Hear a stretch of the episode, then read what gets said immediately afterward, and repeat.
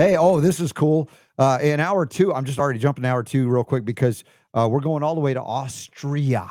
Austria.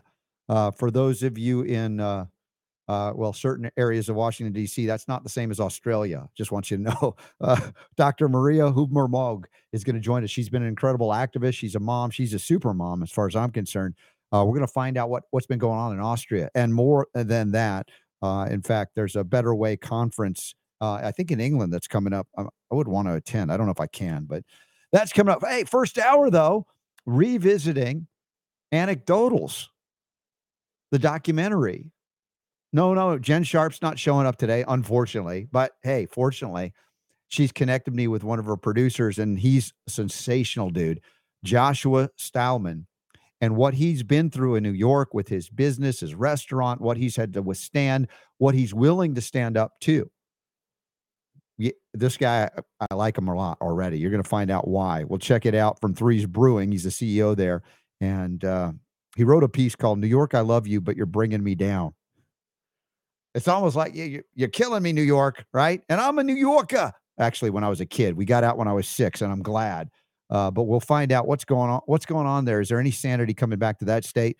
Well, we've got some uh, remedies for overcoming addiction. We got a question a day on hypothyroid and a whole lot more. Our second hour will simulcast on Brighteon.tv. And tell your friends, Jonathan Emord is about to officially announce for the United States Senate to run in Virginia. He's the guy.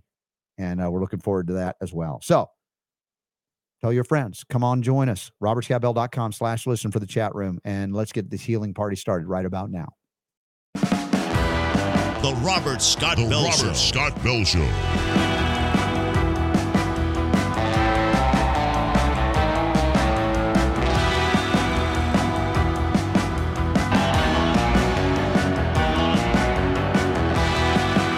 Voice of health, freedom, and liberty. The Robert Scott Bell Show.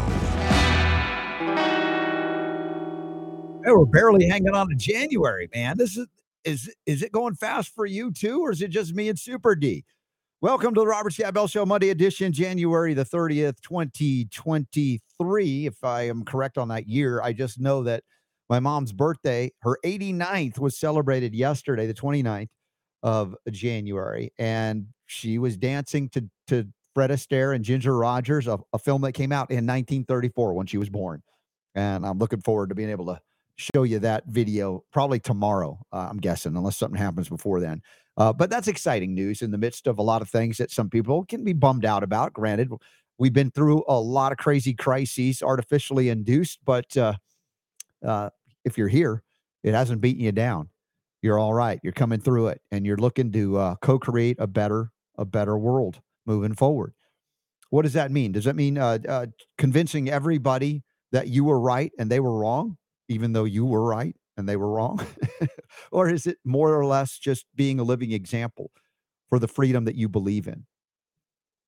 Uh, as we talk about the changing and the weirdness of changing uh, definitions of words over the time that I've been doing this show, we opened up the microphone in 1999 when it was called Jumpstart Your Health. And we, uh, I don't even think that the CIA had coined the phrase anti vaxxer yet. I don't recall that back in 1999. I do recall that people were were upset with me because we actually talked about I talked about vaccines being the third rail of medical politics. That is the thing you couldn't talk about. You couldn't question. There was a sanctity about them that said if you dared to question them that somehow you were, you know, you were a fringe outside the realm of what they consider mainstream on anything and you were usually ridiculed or laughed out or just ignored. Now, it was a very small percentage of us back then when I opened up the microphone. Of course, I learned about the danger of vaccinations uh, in, uh, well, the 1990s, early 90s, uh, when I, well, I was 24 years of age at 1990. And I recognized for the first time that modern medicine was clearly not going to help me. In fact, I learned that about four or five years earlier when I gave up on modern medicine at Emory University in Atlanta, going on the doctor route, you know. And I realized that they would kill me if I continued down the path with all the drugs that they gave me, all the shots they gave me, and surgery that I had, and everything like that. And being chronically ill uh, with no way out, apparently, other than more more drugs. I turned a, you know a different direction and asked God, please help me because these doctors don't know what they're doing, and I wanted to be one of them, and now I don't. So it's a long time coming in my life, 24 years of chronic disease that opened my eyes to say there's there's got to be a better way, something else. And that's when I met a homeopathic doctor, trained, changed my uh, my lifestyle to organic food, and began to detoxify my liver.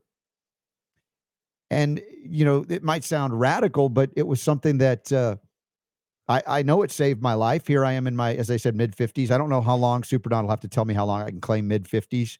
I don't know when that changes, if that changes next birthday or not. But what are the rules on that? Speaking of changing definitions, and and you know the journey to to know what I know is a long journey. Although if you just discover uh, just discover it now, there's a lot of people that came before you to trudge through a path that was uh, you know very difficult. Not that it's necessarily easy once you wake up and see a lot of the lies and deceptions facing you that you're like oh my gosh you know i had no idea. And then the question you ask yourself is uh, you know do i do i go back to sleep? Because it's a little awkward and uncomfortable to see the lizard people that were right in front of you the whole time. What was that that was john carpenter movie? Wasn't it they live? You put on the glasses and suddenly you can see who the lizard people are and and you know th- though though it's considered science fiction the more we talk about the way these people that have uh, you know kind of a global domination worldview they want to force you into uh, medical slavery whether they're actually lizards or not they're operating arguably from more of a, a reptilian brain. One that cares not for right or wrong not, one that does not respect your freedom but one that says you must live according to, to my edicts or for those that live in fear, the followers of those uh, reptilians would be the ones that say, You need to take the jab because I'm afraid. And if you don't take it, I'm afraid I'll die because you're not taking it. These people live in fear and then they cheerlead various forms of oppression and tyranny that they claim to be against. But when it comes to satisfying their thirst for rule over you, to have you live the way they want you to live, there's no limit, especially if the government is on their side.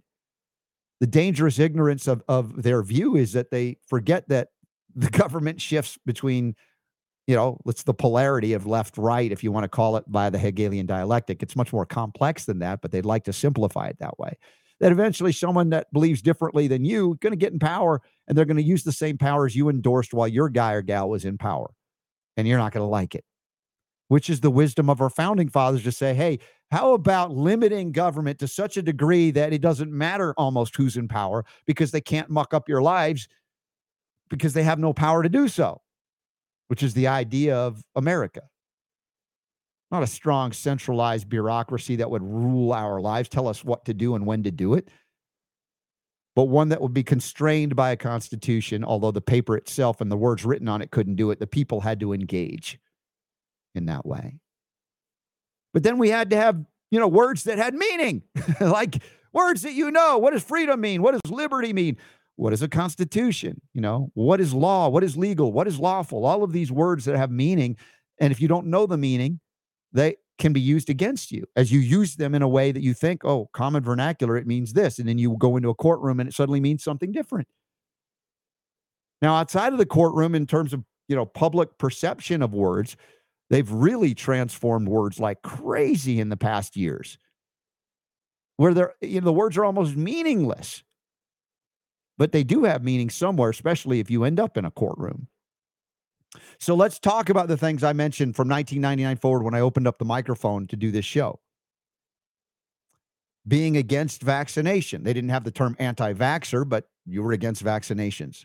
Somehow you were a horrible person because you didn't go along with the collectivist ideology that injecting people with toxic poisons, including foreign RNA and DNA, long before there were mRNA shots from animals, aborted fetal cells, that these things were problematic for a lot of reasons, on top of the heavy metals and other adjuvants that were in there, whether they be perver- preservatives or to trigger hyperimmune responses to uh, elicit antibodies, which, you know, I've called the holy grail of junk immunology. Well, why is it junk immunology? Well, it's because in immunology, they understand that having an antibody in and of itself is not sufficient, even or necessary to prevent any given disease. And even if you have an antibody, it's not necessary or sufficient, but it's not sufficient necessarily to prevent that disease. And if you, well, I don't want to go into immunology at this moment, but I do want to address the changing definition of the word anti vaxxer, even since that was established a few years back. Aaron Siri has a great Substack, aaronSiri.substack.com. He his uh, headline article here is the dictionary definition of anti-vaxxer has broadened. He says soon there will be nobody left that does not meet the dictionary definition of anti-vaxxer. Now we've talked about you know those that are against vaccines or maybe against one vaccine. You have a question about the flu shot every year, like yeah, you know I got it once or twice and it just didn't work for me or it made me sicker, and you're like I don't like that one. But you might be for all the others on the schedule. Or in the case of the COVID jabs, which don't really meet the traditional vaccination definition, but who cares? We'll just change the definition. Uh, you go, yeah, I don't like that one, but I like all the other ones. Or you like it and you're willing to take it and promote it, but you don't want the government to mandate it. But you're for all the vaccines, including the mRNA ones, but you just are not supportive of mandates. Do you know that is included in the renewed or expanded definition of anti vaxxer? So if you're opposed to the use of vaccines or regulation, regulations mandating them, you could be fully for all of them, but you're against the regulations mandating them. You are now an anti vaxxer. And now, even newer definitions a person who opposes the use of some or all vaccines. Some, I'm sure that even very pro vaccine people have one that they might go, you know what, I had a bad experience with that. Like, oh, how about the HPV shot? You like all the rest, but not the HPV one. You're an anti vaxxer now. So, well, how about the mRNA vaccine? Well, that's what I was saying. The COVID right? jab. Yeah, I mentioned that. Yeah. The, if you don't like that one, but you like all the rest, you're an anti vaxxer. Or if you like that one, all of them and that one, but you're just not into mandates, you're an anti vaxxer.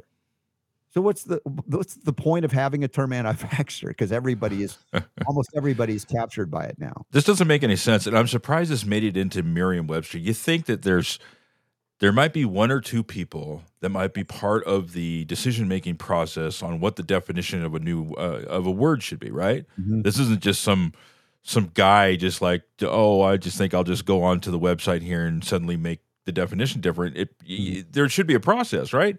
So, how is it that the term anti vaxxer mm-hmm. is applied to somebody who's anti mandate? Yeah. Well, it makes it meaningless. It's, it's good for us, you know, who's pointing out the absurdity of those who are promoting jabs for everything, mRNA uh, without end. And we're, you know, we're going to talk about that, I think, a little later, as uh, doctors seem to be pretty much all in, with some exceptions, on all the new mRNA technologies you can throw at patients. The patients might not be. Uh, we'll talk about that as well. So I'm going to pause here because I want to transition to our guest in just a moment. I want to give a little bit of the backstory and he can fill in the blanks.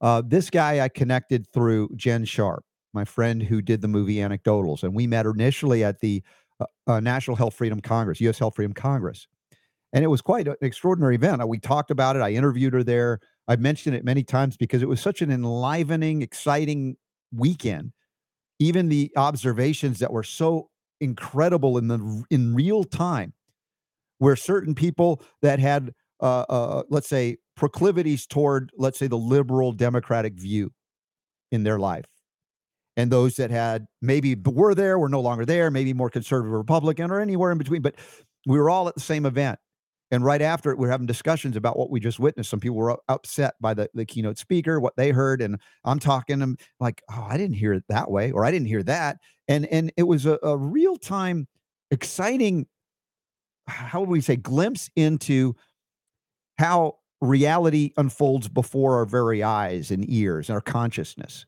And how our state of consciousness and our experiences color the world that we live in, how we perceive it, and perception becomes reality and then more understanding about how our reality is altered through social media and alternative technologies. Can I call it that? Or uh, I would call it artificial intelligence, AI. How AI reads us better than we uh, we ourselves or each other and feeds us things to validate our worldview. So we can have an event a tragic event happen, and a certain segment of the political view people will see the event one way, and another will see it radically different. And you're like, are we on the same planet? Did we see the same thing? Did we witness the same? Now, when we weren't there firsthand, of course, we can be manipulated by left media, right media, and and of course that's uh, I think obvious. But what's less obvious is that we could be in the same room and witness the same event and see it so radically differently, based on our own we say confirmation bias, but our experiences again alter our view of the world. And, and I just it was it was so thrilling and exciting to me to be able to experience that and talk about it and learn about it and learn from it that it really is a, a, an expansion of my own consciousness, if you will, an understanding of how we are manipulated and played and divided. Because I've argued that we have so much more in common, Americans from all backgrounds, races, colors, religions, views, political, and everything, that if we are left of our own of our own accord and and not manipulated by those that would utilize technologies, dialectic, et cetera, to divide us, that we would find so much in common and as I have learned to appreciate the differences and really enjoy them and learn about them, then I'm not threatened. My worldview is not threatened. It's it's enhanced by that experience.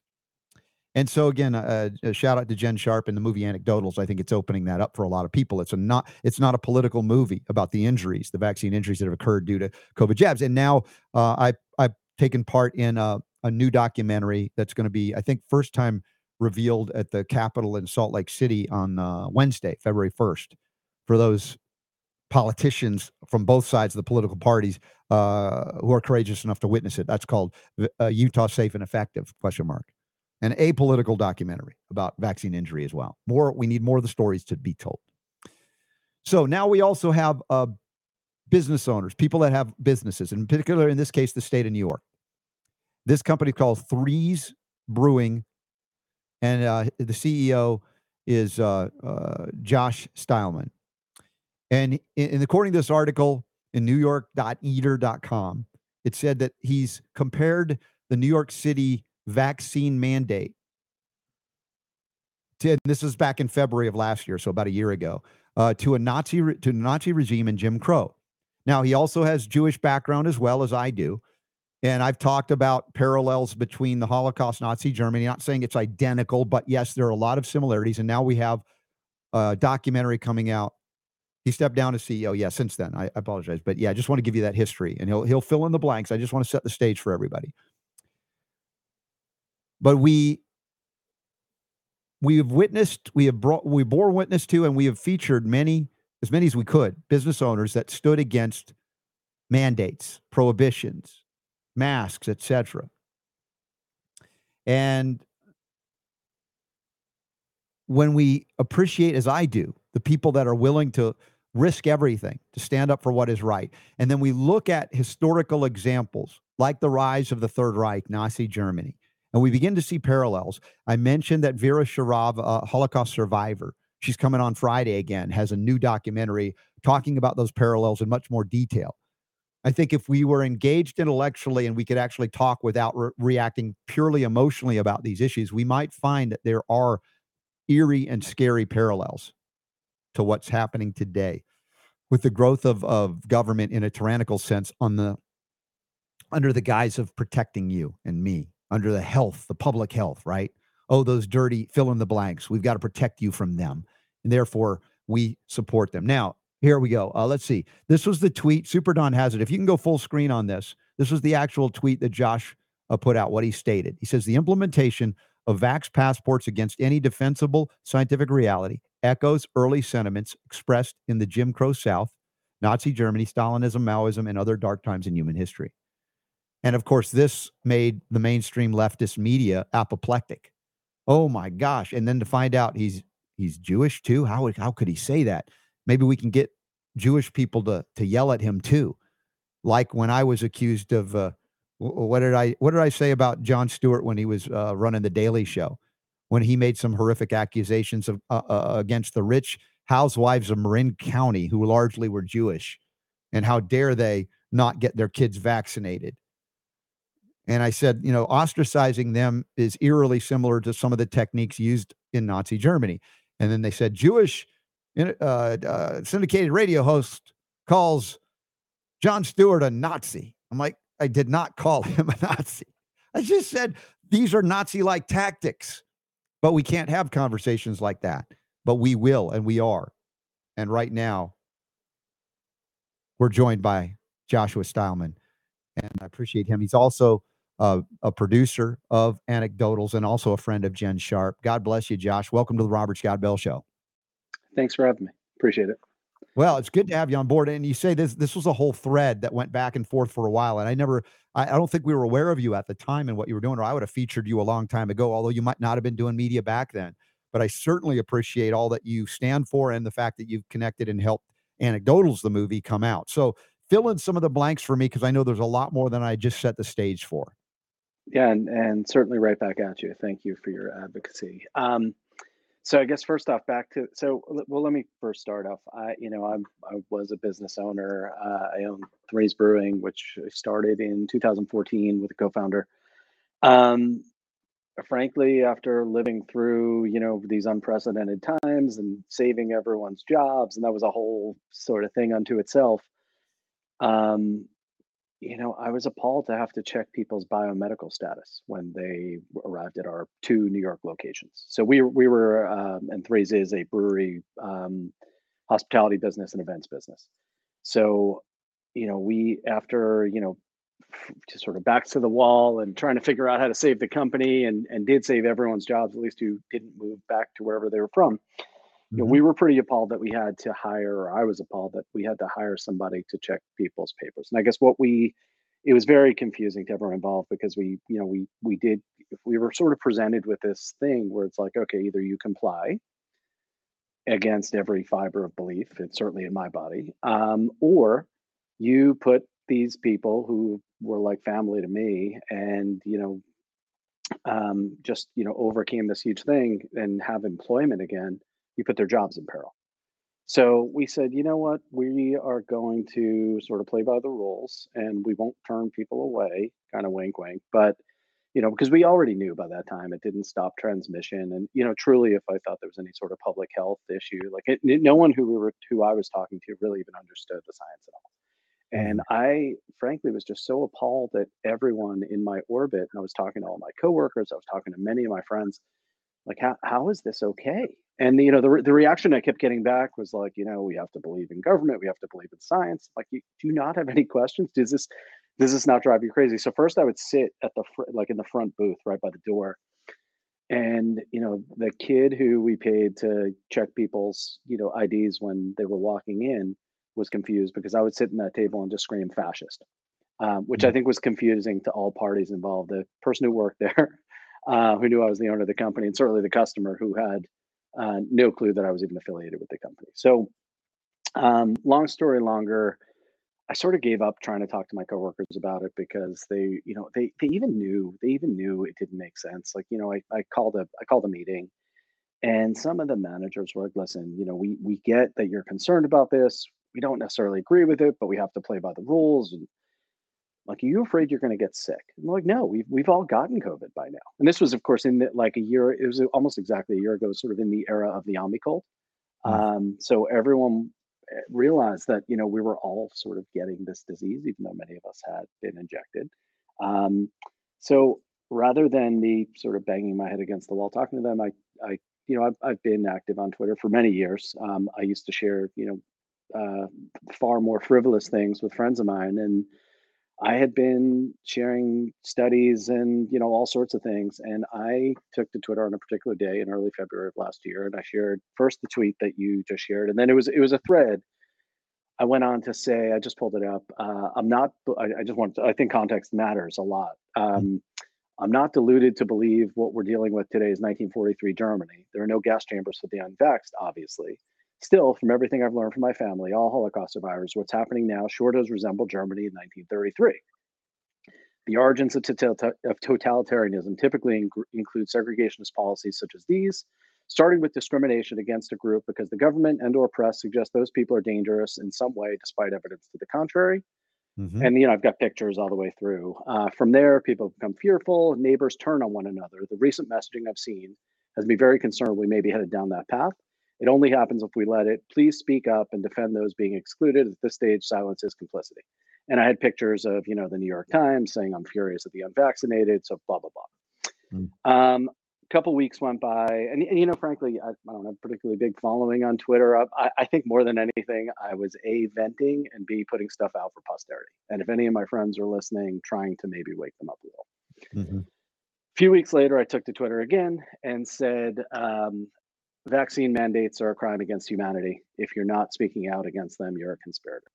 So mm-hmm. what I what I didn't say um, was that that particular morning, I had spoken to a friend of mine who lost her son 12 hours after he was injected. And she was railing about the fact that press wouldn't talk to her. She was reaching out to all the press. No, no one would tell her story. And I got a separate call from a friend of mine who's a New York City school teacher who had already lost his job um, because he refused to take the shot. And he found out that day that he was not getting food stamps any longer. So he was freaking out about how he was going to feed his child. So you know, a little uncharacteristic of me to use such strong terms. In retrospect, the only thing I regretted was saying conspirator and not complicit. But mm. you know, uh, just a bad word choice. Well, um, the, C word, the C word carries with it a vibration that uh, you know. Again, just like saying Nazi Germany together, suddenly you have emotional reactions and responses. But you followed up your tweets with very logical, well thought out, and again historically accurate descriptions. And uh, you know that was my point of being aware of history and utilizing it in context. But very often, people that are reactionary or want to suppress a discussion will play on that emotional response so that nobody engages right. and discusses. They just further, you know, anger each other or denigrate you now for what you said and did. And um, did they actually call out your Jewish faith based on it's like, how so, dare you kind of thing and use that against you by other Jewish people or organizations? No, funnily enough, so I, I got and you showed the Eater article. There were a slew of these. The most notable was actually the New York Times, who called, someone reporter called me on my cell phone, and she said, "Hey, I'm a reporter from the New York Times. I'd love to talk to you about this." And I was like, "Well, that's great. I want to talk to everyone about this. Thanks for calling." And we spoke on the phone for about 40 minutes. Uh, I walked through my family background. That you know, my grandmother survived a town of people. Um, you know, I'm named after a man who burned in a gas chamber. Um, you know, and I, again, from everything I've heard from my entire family, and again, I'm, I'm also, I was, I reiterated, I'm not saying it ends up this way, but the othering, this othering of people is, has, has an echo to it. And it's never ended well in history. And based on what we knew then, and certainly no more now, it yeah. made no sense scientifically. Um, so about 10 minutes later, there was an article in the New York Times uh, that might as well have said, you know, Threes Brewing CEO is an anti-vaxxer, anti-Semite. Uh, wow. Meanwhile, by the way, for, for the record, um, I I got jabbed, and I, you know, at the time I rationalized it. Uh, your your awakening happened far earlier than mine. I was always kind of far more skeptical, mm-hmm. um, but you know, I rationalized it with, you know, I I put enough shit in my body through the years. How bad could it be? Uh, excuse my mm-hmm. language. Um, but you know, I candidly, I did almost no research. I, I knew none none of the COVID response from government made sense, but at the time, I still thought it was incompetence. I've, I've learned otherwise. Um, but you know, I so despite the fact that I was, you know, quote unquote vaccinated, um, I also got the J and J one, which, as I understand it, if it doesn't hurt you right away, it's you know you're probably okay. But you know that I got I was vaccinated, and I am a man of Jewish descent who is directly descendant of concentration camp survivors. None of that was mentioned in in the article, so or at least the you know the heritage part. Sure. So then my team freaked out. Like you, you need to issue a response. Um, I said, uh, I said, listen, why don't you write whatever you want? You can say I'm speaking as a father and a citizen, but and I'm not speaking on behalf of the company. But there's there's no way I'm going to apologize. I'm not sorry. I don't I don't say things I don't mean, and I'm just truly not sorry. So I wound up writing something, um, and I wound up writing something that um, essentially opened with, "I stand by every one of my comments," um, and then people really freaked out. And you know, we we had accounts. You know, we we we have uh, five locations in in and around New York, um, but we're also a wholesale business with you know uh, quite a few bars, restaurants, shops, that kind of stuff that sell our product, and a few hundred canceled right about. And our director of sales was calling me. and He's like, "Listen, when I'm calling these people, they're like, wait, this guy's Jewish? That wasn't in the story. We just thought he was a lunatic anti Semite. Mm-hmm. So, you know, context does matter. Um, you know, bias matters. And I appreciated your opening remarks on the show. I think, I think this, we're, we're in like Orwellian newspeak time. That's clearly yeah. coming across. So, you know, once I wrote this piece, then people really freaked out. Like, how dare he not apologize? How dare he not, you know, take the knee? And I, uh, you know, a few days later, I was like, listen, this this simply doesn't work. So I wrote a thing that you opened up with. It was uh, New York, I love you, but you're bringing me down. It was it's actually the the title of a song by LCD Soundsystem uh, that I co-opted. But my my rationale was I cannot simultaneously live up to fiduciary responsibility of CEO of a company and also be a father and a citizen that believes in mm. free so speech, uh, free movement, that sort of thing. It was kind of saying, look, uh, if I continue to be the father and the, I guess the un- unintentional activist, because you actually spoke out on what you believed on, that suddenly was, you know, hitting hard on the company.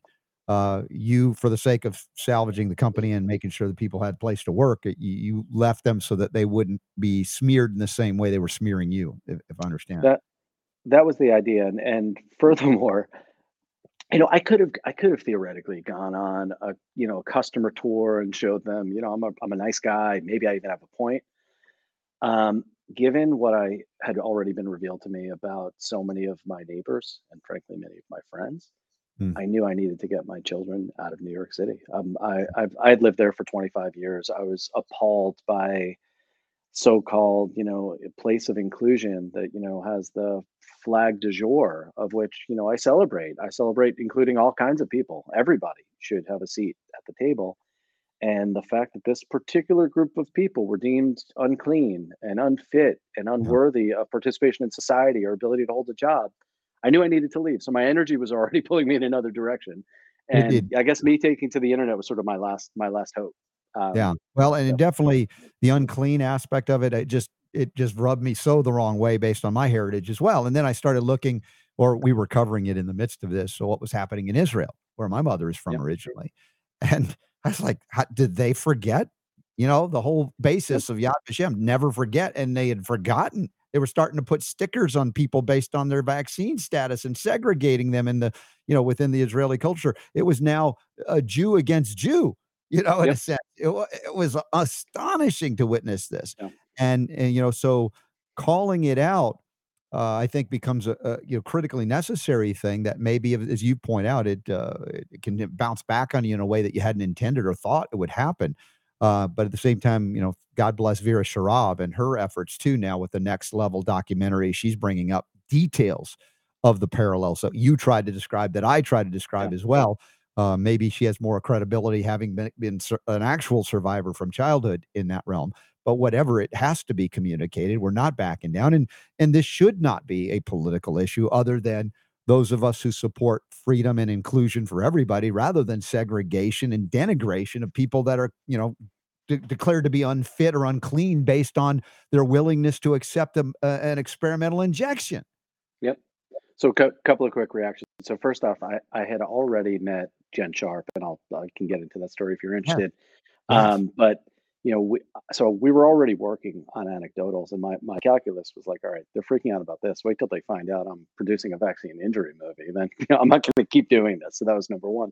Uh, number two, right after the New York Times story came out, one of the most interesting calls I got was from Vera Sharav, um, who mm-hmm. who found me through a mutual friend and said, "Do not apologize." everything everything you said is factually correct and you know oh, excuse me sorry if you heard that. Um, everything you said was factually correct and do not apologize. It's you know what you said is right. And by the way do you want to go on tucker carlson with me? Mm. and i was like listen i i i don't want to be a pawn in the left right culture war thing bluntly. Um, and you know particularly i'm living in new york city i didn't want to do that to my kids and i just i kind of just want to fade to black right now. Mm-hmm. And um, bluntly, I'm blown away that a year later this is still going on. I mean, you, you still need papers to get in the United States of America. This this is crazy. So so yeah, I guess I guess you know, and, and to your point, I, I particularly appreciate your approach because this is this is not left or right. This is this is an information war. This is a spiritual war, and we have far more in common than we do. Uh, we and again, we could argue about the you know the approach to solve humanity's problems. But this is you know the, the left right thing is is a Trojan horse. Yeah, is there a way that we can bridge? You know, I always try to bridge that gap and, and say, what do we have that's in common that brings us together far more than any of our disagreements would would rip us apart? And and I think is freedom the message? I mean, I think freedom is something that most people are inclined to really like, but on this issue, a particular segment of our population is more afraid of freedom and in fact Yep. enthusiastically engaging in suppression and censorship and division and as, as they say uh, uh, scapegoating certain segment of our population which again crosses all of the political realm. I agree i, I acknowledge that but right now a sign- significant segment and that's why i brought up uh, we were talking before the show with uh, super don about bill maher you know the comedian uh, and uh, he has that hbo show and he, he's he tends to be far farther left than most in a sense in, in his views uh, claims to be libertarian in some arenas, but I've followed him over the years and found him to be very reasonable when it comes to discussions of the pharmaceutical and medical realm and even food issues. Uh, yet in certain areas, but he's now acknowledged that there's a voting block that is emerging that is not left, right, or Republican, Democrat, but that is voting on the basis of how what's your COVID policy? Are you into mandates or not? Right. That's me. I'm This is single what I'm issue voter. Yep. I'm seeing this as emergent. So what he was talking about is very real as well. Yeah, for, for sure. This is this is a real thing, and you know, people like them are, are noticing it. You know, I've been I've been adding. There's a in New York State just last week. Uh, there is an assemblyman named Jeffrey Dinowitz who proposed that we introduce uh, the COVID vaccines to the childhood schedule. So I started, you know, adding him on Twitter very respectfully, just saying, could you please explain your rationale? You know, here's some here we know it doesn't stop transmission, and we know that there's serious harms more than any drug in pharmaceutical history. How can you rationalize inject requiring to inject this in children? Shouldn't it be like what we choose to feed our children? And he keeps on tagging himself, which is really interesting. So I've, a lot of people are responding, saying, "Yes, you know, please, you know, please explain why this makes sense." He just keeps on tagging himself. So ultimately, I, I would love just some sort of rationale. It takes about three minutes of research to find out he also takes co- campaign contributions from Pfizer. Hmm. So, you know, the, the corruption is in plain sight. And at this point, I don't care if this guy is a Republican or a Democrat. I, you know, and to your question, I think the thing we have in common, and particularly tying to your opening remarks about the lizard people, Hmm. is humanity, right? We we are all human, and I think I think these people have forgotten what it means to be human, Hmm. truly. And if you if you can't talk about the Nuremberg Code and the historical precedent being set while it's being violated, Hmm. what when is the appropriate time to talk about Nuremberg? Yeah. And and we know, I mean, some of the the failings of Nuremberg is that people have forgotten it, for one. If you bring it up, it's almost like, how dare you bring that? up? was like, really? How dare we bring up something that provided for fully informed consent and that we would never allow something horrific like that happen in the 20th century to happen again? And yet we also know that very few people were actually brought on up on charges and convicted. Many of them did escape, whether it be through Operation Paperclip, you know, going into uh, our more deep state scenario of like, let's get the people we want out of there, even though they've engaged in great evil, but we like what their mind has, or you know, hiding them in others or escaping to South America, other things like that. Uh, I'm not saying that that's the fail-safe mechanism any more than our U.S. Constitution is the fail-safe to protect us against you know tyranny, because we know that it words written on a paper are not enough to defend themselves. We have to actually engage in their meaning and participate and protect that you know as our founders had warned us it would be government and the use of government against certain segments of the population would be just like throughout the history of governments would be the downfall. It would not likely even be in a, a foreign incursion like a warring uh you know uh, police force of some kind coming in but it would be our lack of uh, diligence in protecting ourselves from what would be captured or has been captured throughout history and centralized a power base and then scapegoating certain segments of the population that we are you know are not in favor for any any reason and again we're witnessing that that's why the parallels in Vera Sharav I'm so glad that you guys connected. I figured you might have uh, as well along this journey. Uh, there are not a lot of Jews on this planet compared to a lot of other people on the planet but the the journey that they've had that we've had uh, is important because it teaches us a lot about these are the things we shouldn't be doing we should be looking out for and, and maybe you're not Jewish or you're not gay, or you're not a gypsy, and we go back in. And you know, at one point, who's left? Again if you don't stand up for those uh, that are being scapegoated right now? And and that is people from all walks of life, politics, color, race, everything, based on their status of accepting or not of an experimental injection, gene technology that's not really a vaccine. Uh, but we don't even argue about that. So I think there's a lot that we have forgotten, and I think purposefully has been forgotten because it's been erased from history or at least from teaching it. And as we talked about earlier, the changing definitions to where words don't really have any meaning anymore. And at that point, you can never grasp anything called reality. And it's very hard to communicate when no one knows what the words mean that we're using. Yeah, and uh, you know, it's a, it, what you're suggesting is, is the famous poem. You know, first they came for the communists, and you know, so we're we're there, right? Um, and and disclosure, Vera's Vera's become a good friend. Um, I've learned a ton from her. I'm excited to to watch your show when you have her on. And I'm, I'm I was fortunate enough to be interviewed for her film, and I got a sneak preview of it. It's really really powerful. Oh my god! Um, you know, she she made a comment to me uh, the first time we actually met in person that um, the Germans lost World War II, but the Nazis didn't. And I've been thinking about that quite a bit and just what that means and what that's ultimately morphed into, even if it's not a political party. And you know, depending on your predispositions, maybe it's sort of the, you know, what the WEF is now or, you know, some other instantiation. But ultimately, you know, it's it's it's critical that we all zoom out and ask more questions. And mm-hmm. I, I've heard the term fifth generation warfare, and it seems like it seems like that's where we are. And again, this is, you know, when you have the same people that control all branches of government, uh, the pharmaceutical companies, the war machine, and ultimately the media that we consume that shape our minds and our thoughts that's a really powerful thing and I, and I, and I don't think it's overstated to say you know this this might just be what modern war looks like and that's not to trivialize you know I, I know there's there's bombs dropping currently in places like Ukraine and not to trivialize the people that are you know that that are suffering real physical damage but I think it's happening emotionally I've, I've seen hmm. friends of mine that I can no longer even even look at anymore because they're hmm. they're living in constant prison of fear. It's it's so astonishing. It's really and, yep. and, they've established this prison and, and and and participated almost with glee. Like you know, it's just astonishing to witness the behavioral shift in people that we thought we knew.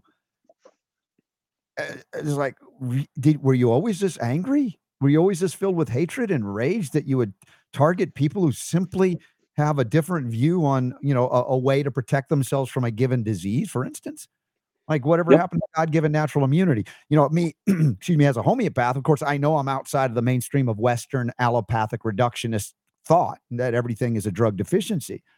But at the same time 50 60 how many 70% of all americans use some form of what's considered alternative natural integrative medicine. So i'm not really in the minority yet it the perception is the way we're treated by what's called legacy media is that we are you know a fringe group of uh, you know the very thing that they're ac- accusing us of is what uh, they're engaged in that behavior. And and so i, I think that the nece- the necessity of, of uh, what we're engaged in of course here on this show is we're utilizing the electronic media to reach an audience. At the same time i think as important or maybe more important is that we take the messages that we have into our communities to meet people, whether they be churches, synagogues, temples, mosques, or libraries, whatever. And a lot of this was happening during the COVID crazy era that we've been through. A lot of people came together and said, Are you seeing what's happening here? Are you afraid like they're? No, we're not afraid. And, and then we saw a reality that was radically different than what the ra- reality that was being imposed on us through va- mass media and social media, which we, we, we know censored and, and manipulated messaging. So uh, coming together in this way, and the films like anecdotals or what Vera's doing or other things that we're doing are also an important part of utilizing uh, media and the arts to communicate as well. But ultimately, have you been able to make new friends? Do you have new family now because of what you've been through? Uh, well, for, first, let me let me say I'm in the grand scheme. I'm extremely fortunate because my wife is in lockstep with me um, my mother, my sister, my my inner circle, and my four best friends of 40 years. So Great. unlike I think most people, and by the way, this is the first time there's there's a group of us that are you know we all went to elementary school, and I think we're never even able to make new friends, which is why we stuck together. But we've we've never we've never agreed on anything ever until this moment, politically or otherwise, until mm. right now. So I, I have been very fortunate that my my inner group is so strong. Um, but yeah, outer circle. I, I was a tech guy for 20 years. Most of my friends in technology who pride themselves on being iconoclastic and disruptive completely missed this one.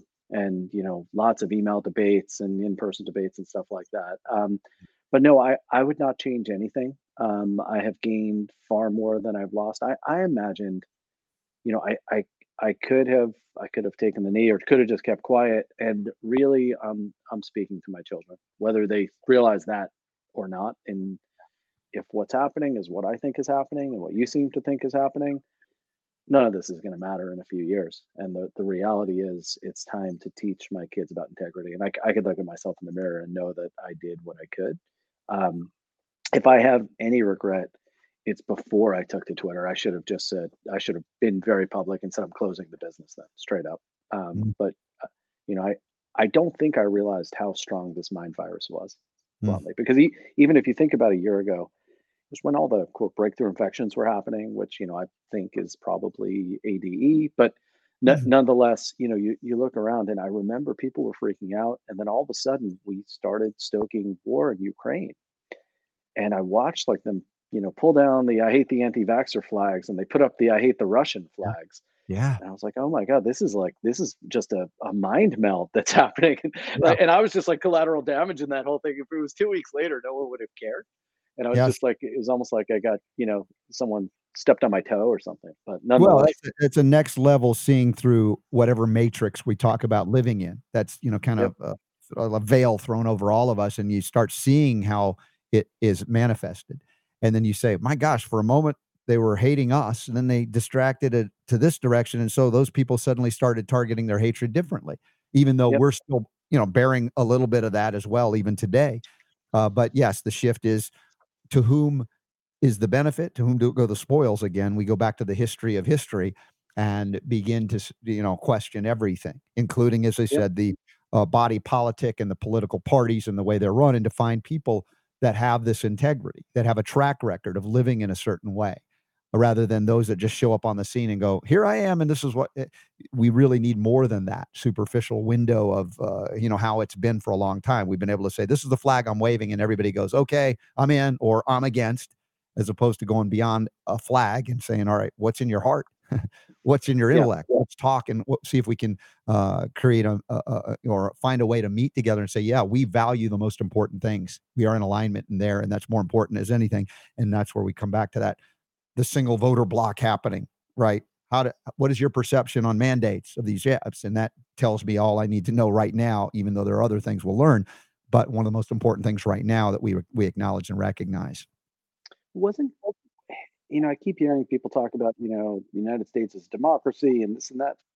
I thought it was a constitutional republic. And the whole point was that even if, you know, 51% or even 99% of the people thought we should do a particular thing, there are certain constitutional, un, un, un, completely defensible rights that we always have as sovereign people. Yeah. So, and I think that I think part of the problem that you highlighted earlier, no one learned history. Like we, we never learned civics. We certainly didn't learn science. Yeah. So this seems to start early in the schools, and people like you were far ahead of me. I I, I recently learned the history of the pharmaceutical industry and the Rockefellers and petroleum and kicking out all the homeopathic you know remedies, and it it, it none of it's surprising, but it's still kind of mind blowing, mm-hmm. and it just seems like that torch has been passed to Bill Gates, and that obviously the Rockefeller Foundation. And these people still exist, but this is this is a systematic collapse or systematic destruction of everything that is good and pure so um, I don't know. I, I I understand the flaws in the founding of America, and I, I, you know, and I have plenty of issues with the way this country has handled itself. Certainly in my lifetime, um, I've never appreciated the idea of America more than I do right now, and I think it's important that we that we all embrace it. Yeah, exactly. That's part of the corruption of our, our the school kids, if you will uh, to teach them a hatred and a loathing for the country that uh, provides the greatest opportunity. And this is me saying that, also acknowledging, as you do, that we haven't always lived up to the high ideals. But you just say, abandon it. Where do we go? What other country has has it's in its foundation an acknowledgement of sanctity and sovereignty and rights coming from God or God, not, not government, God, a creator. And yeah, again, the history is rife with all kinds of things, but every country, every nation, no, there is not a pure place on the planet ultimately. But again, the question is do we allow ourselves to be manipulated to abandon that good part, that goodness that is unique? And I think that's where, again, we can come back if we really learn the history that is not manipulated manipulated in one way only to elicit hatred and loathing and rage and even uh, shame and embarrassment because life is much more than those things we've all done things we might look back and go gee man i wish i hadn't done that i had no idea and now i i know better so i do better. But there's no opportunity to do so in the way they're teaching history now. And by the way in unlock the power to heal the book i wrote with uh, ty bollinger we went right at the beginning to give some of that backstory that even i didn't know growing up in an american western american upbringing uh, the Flexner Report of 1910, for instance, how uh, you know the entirety of, of, of medicine in America, the history was erased and rewritten as if homeopathy didn't even exist because I never heard the word until I was 24. So that led me on a journey to say, if I was lied to about my body and medicine and natural healing and all these things, what else was I lied to about? Just about everything. Yep. It just about everything. And then we start to have a conversation. Now we can come together. Yep. But if people are unwilling to, then we have to move on because we cannot waste the energy, the precious energy we have on those that are unwilling to have an, engage in an intellectual discussion and debate.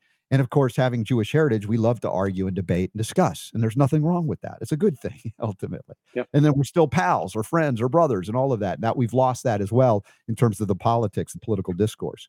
Uh, so, in connecting with Jen Sharp, had you ever produced a movie before? How did I mean that? No, no. Doesn't seem no. like it. A. Is, no, and and and the brewery was very much a midlife crisis project. I was a I was a tech guy for 20 years. Um, I was in mostly the search engine business during that mm. time, and so like when you know now I I understand sort of the modern information wars in, in a very profound way, and you know probably more qualified to study that than I was to run a brewery.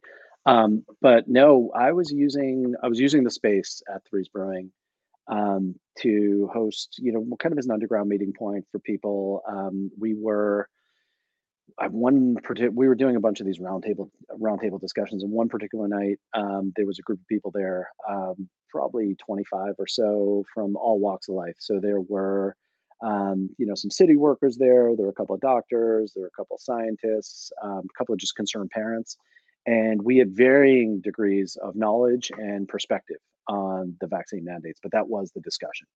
Um, so we sort of went around the room and we all told our, you know, our perspective. And Jen got dragged there from a, a friend of mine. Um, and I, I had heard, you know, he said, you know, I think my friend had a bad reaction to the vaccine. He didn't know much about it. Do you mind if do you mind if I asked her to join? I said, of course not. So she was the last to go. She proceeded to tell her story. For those that that didn't hear it on your show, um, she got a really bad reaction to her first Pfizer shot. Um, she, her doctor wouldn't give her an exemption for the second, um, and said, you know, I know it was the vaccine, but I can't do this, or it's going to cost me my license. Um, she took to Facebook and told her friends what was happening, and many of her friends um, said, you know, you you really shouldn't do this, and sort of gave her gave her you know a lot of negative feedback for contributing to vaccine hesitancy um, she was like, guys, I, I, got hurt. What are you talking about? And then uh, subsequently, she she found this um, this group, this you know, of people who had a lot of her support group uh, of people that had really similar pattern of injuries, similar reaction from their doctor, similar reaction from their communities. And at the time, there were hundreds. Now there are thousands. And she started telling the story, and I was sitting there shaking with sadness and rage um, I pulled her aside after. I'm like, hey, so so you know that's a mm. crazy story. What what do you do for a living? She's like, I'm a filmmaker. I was like, all right, you're obviously going to make this movie, right? And she's like, you know, a few friends have asked me. I, I have an idea. I want to do kind of a, you know, love in the age of COVID. She apparently met her fella during this time, and he was a great guy, very supportive. Um, I was like, oh, that's terrific. I, you know, how long is it going to take? And she's like, you know, probably a couple of years. It's like, no, this movie needs to get made yeah. right now. You, yeah. you got to make it. And she was like, you know, I'm not sure. And then a little time passed. We just kept in touch and stayed friends, um, or became friends. And um, a little time passed, and she lost a job as a result of it. And she called me. She's like, "Hey, I, I want to make this documentary. Will you help?" It's like absolutely. And then like two weeks after that, um, everything went on with Ray. So I'm like, yes, that now now I now I feel like I have to vindicate myself anyway. So yeah, yeah, and, and it's been she's she's she's amazing as you yeah. well know. Yeah. Um, I think she's the perfect person to tell this story because she comes at it from there's so much there's so much propaganda everywhere right now. She comes at it from such an earnest place that is, you know, it's not political by design. It's not conspiratorial. You know, some and you know some of us like me are like, look Sure. around. None of this is natural. And she's like, that's Right. not that's not the story I want to tell here. Um, so you know, she she tells in a really balanced and fair Mm. perspective. It's just about human stories. And if you watch anecdotals and you don't have a visceral reaction, then it, maybe it's time to look in the mirror and, and wonder Yeah. what's happened to you. Well, she's she's just such a great ob- observer of human behavior, as well as someone who listens and uh, has great compassion as well. Uh, but has been through a lot in her own life, as we all have. But I love what she brings to it, and I love that you work together. And God bless you, Josh, for supporting that film and produ- helping to produce it. And I hope everybody, if you haven't seen it yet, I know many in this audience have. Uh, please, we have it linked up, anecdotals of the movie, and uh, I'd love to talk to you, connect with you again. Uh, just enjoy thoroughly you know your your backstory as well and your willingness to communicate it ah, man big, big hugs big hugs Yeah, man ri- right, right back at you. Thank you, thank you for taking the time. yeah josh Stylman. y'all check him out and we have uh, him linked and he's got a, a substack as well uh, linked up uh, and boy oh boy the, the stories that we're telling need to be told of course your stories need to be told and um, you know we get stronger when we do this we don't get weaker even as we may tell stories of weakness and and and choices and and things that we've done in the past and we look back and we're like i'm not proud of that but how did we get here? How did i learn about healing? I suffered tremendously and i don't say my suffering is greater or lesser than anybody else but it was my suffering and it it, it, it it's what it took for me to be willing to look outside of what i had been programmed to believe about life itself politics and everything. So again thanks uh, josh for being on board today. Thanks jen for connecting us and boy, oh boy, we got a, an incredible hour heading uh, into the Brighteon.tv hour. I'll preview that in just a moment as we count down to being joined by our friends at Brighteon.tv uh, momentarily. So let's go. Three, two, one. All right. Welcome, everybody, to the Robert Scott Bell Show, second hour, which we simulcast each week at Monday at this time with our friends at Brighteon.tv. And there's a whole lot more that we're going to do. You missed the first hour, but y'all can go back and check it out. RobertScottBell.com slash listen. There's a live chat room there. Uh, this hour, we're going to talk to a mom, a doctor, an activist in Austria. No, no, not Australia, Austria. And she's uh, she's very dynamic, and we're going to hear about what's happened on the ground there, as far as the you know proclamations and mandates and prohibitions of the Austrian government and the pushback from the people there. What's happening? What's changing there? We're on this planet together whether you believe it's round, flat, square, or triangle, I care not. But I love the journey that we're on together. And so I appreciate you being here with me. RobertScottBell.com slash listen. You can text RSB to 22828. Again, 22828 RSB, and you'll be plugged into the newsletter as well. Let's get this healing party started because the power to heal is yours.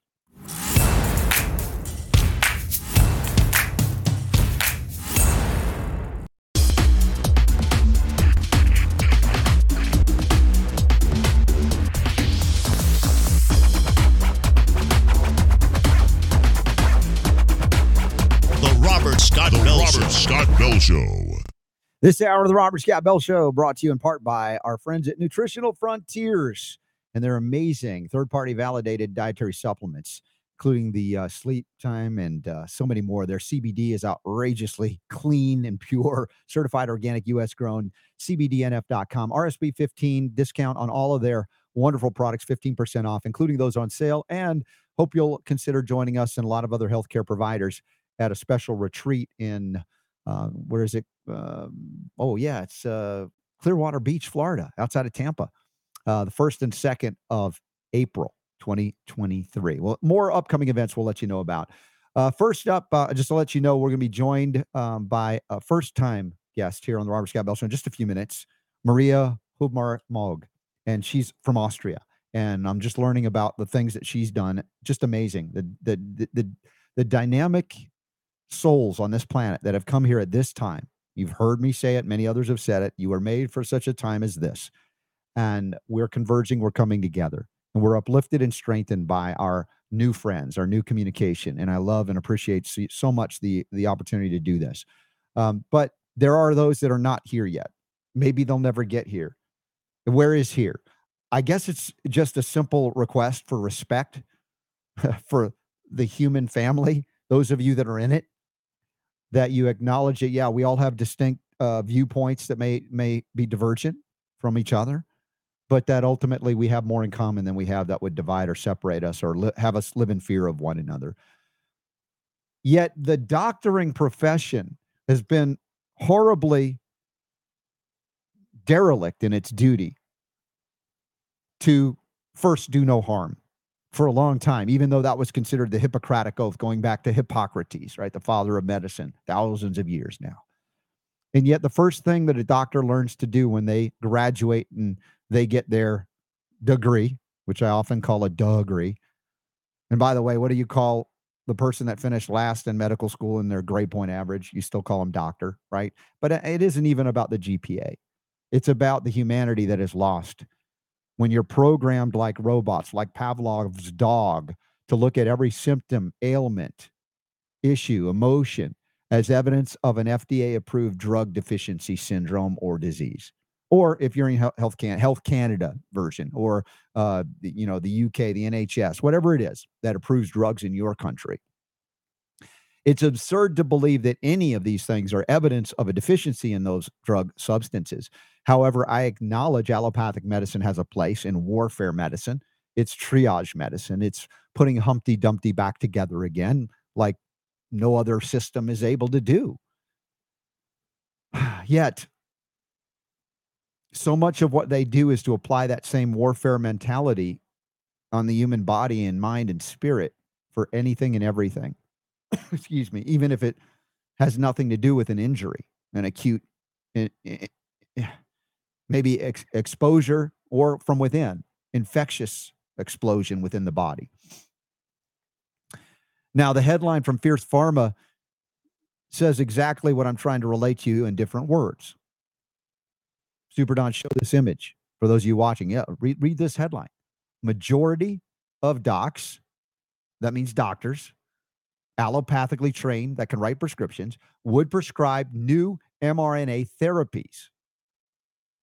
Uh, you know, full stop there. Of course, it goes on. It says, but there's an uphill battle convincing patients. So, what we're seeing is a rise of the intelligence of the patient population to say, whoa, whoa, whoa, doc, what are you doing?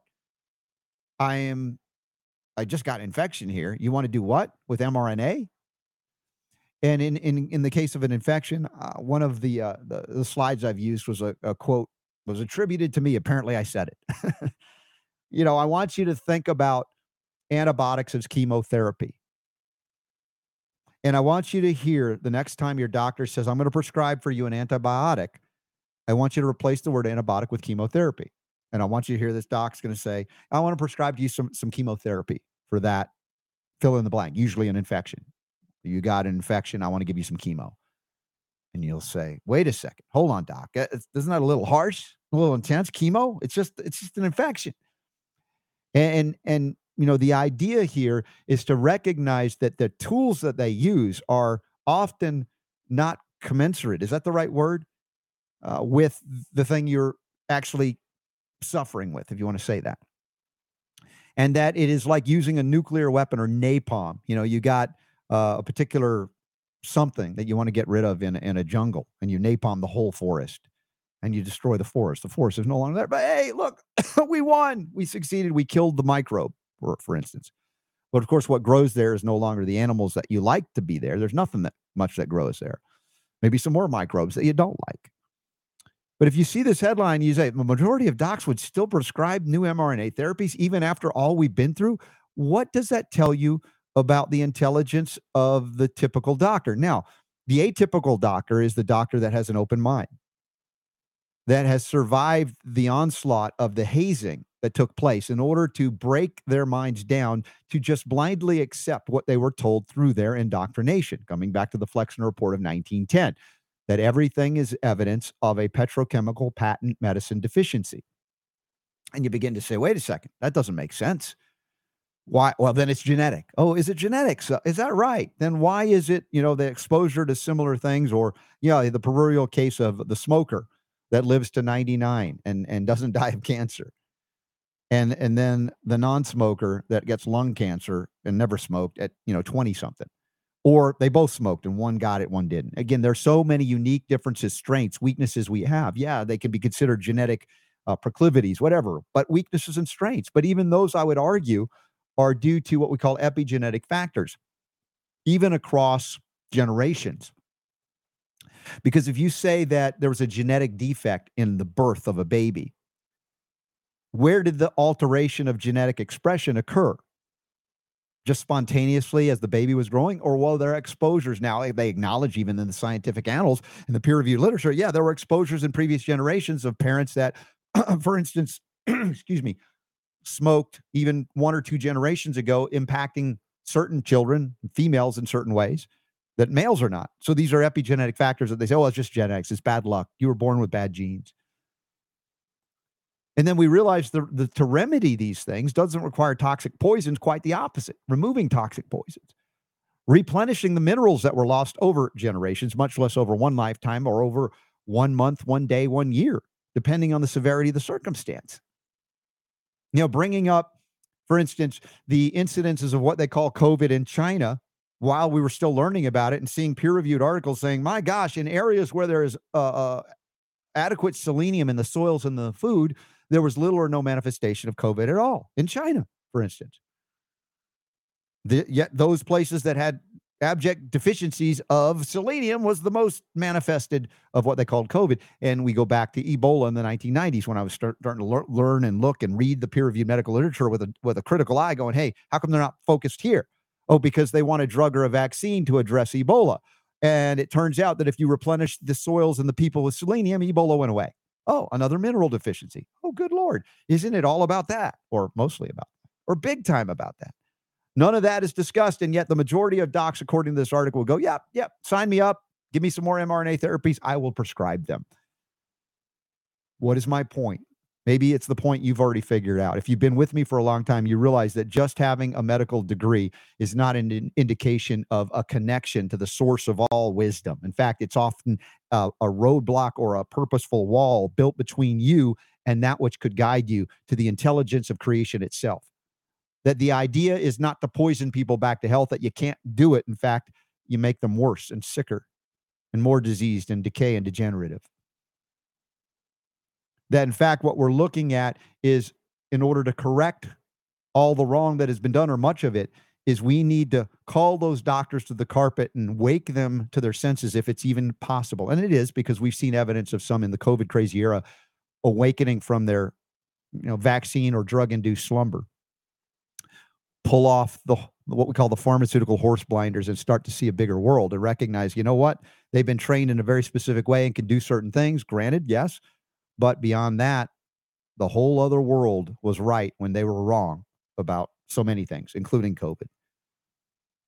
And yet, our governments have been captured. The regulatory agencies have been captured. Our media, our legacy, our mainstream media has been fully captured by the economic conflicts of interest that flow in through advertising dollars, much less lobbying money through governments around the world, particularly in the West, to where the state sanctioned religion it's not Christianity. It's not Judaism. It's not Islam. It's not Buddhism. It's, you name it. It's not that. It's pharmaceutical mysticism. And they don't invite homeopaths to the table. They don't invite naturopaths to the table. They don't invite herbalists to the table. They don't invite even licensed doctors of chiropractic to the table to discuss the immune system and other ways to prevent disease, infection, or otherwise, or remediate it and recover it. It's all about even today, the docs are exalted. We must bring the doctors now. Where is the inclusion of all those people and various beliefs and systems that were correct when all the allopaths were wrong?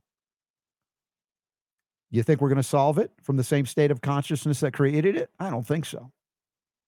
Someone who I believe knows that joins me now, all the way from Austria, Maria Hubmer-Mogg and I'm welcoming her for the first time to the Robert Scott Bell Show. She's got betterwayconference.org and a whole lot more we're about to learn about.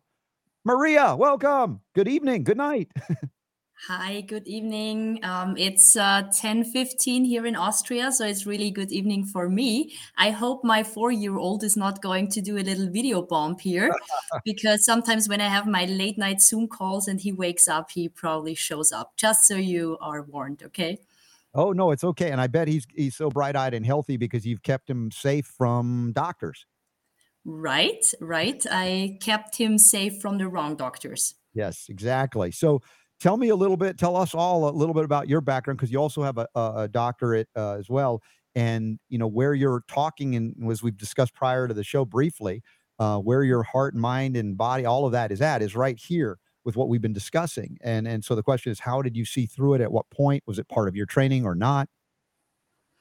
Yeah, well, there's lots to say. So um, I'm sorry if I talk quite uh, quickly, but um, I think I want to, uh, regarding uh, that I saw the video before and uh, heard you talking now.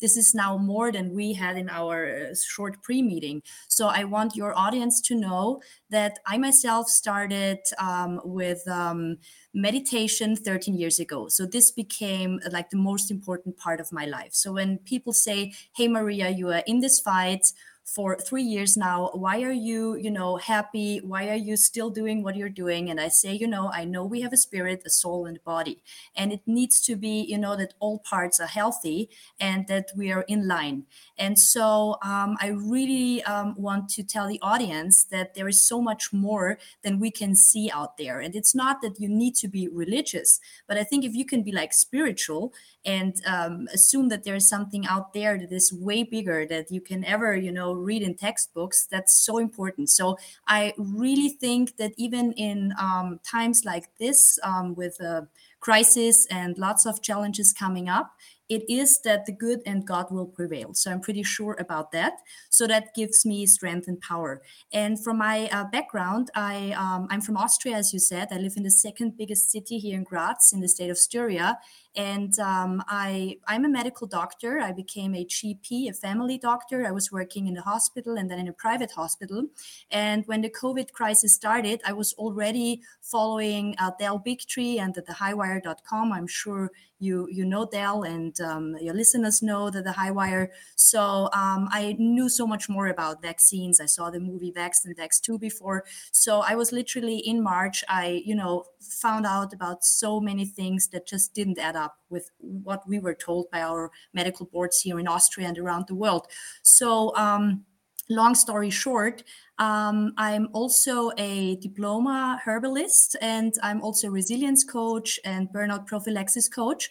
And um, so I had the chance when it got really tight in Austria with the mandatory vaccination. And they said first on the 12th of November 2021, there will be mandatory vaccination for the medical personnel. And then a week later, they said it will be in like one of the very very few uh, countries around the world. And i think we were the only um, you know state with um, uh, you know uh, our, our, political system like this that uh, after vatican state or micronesia or some other small states we were the only ones um, going for the mandatory vaccination for everybody that time 14 years old and older. That was 20th um, or 19th of November 2021. And so many doctors um, didn't have the chance to do what I do.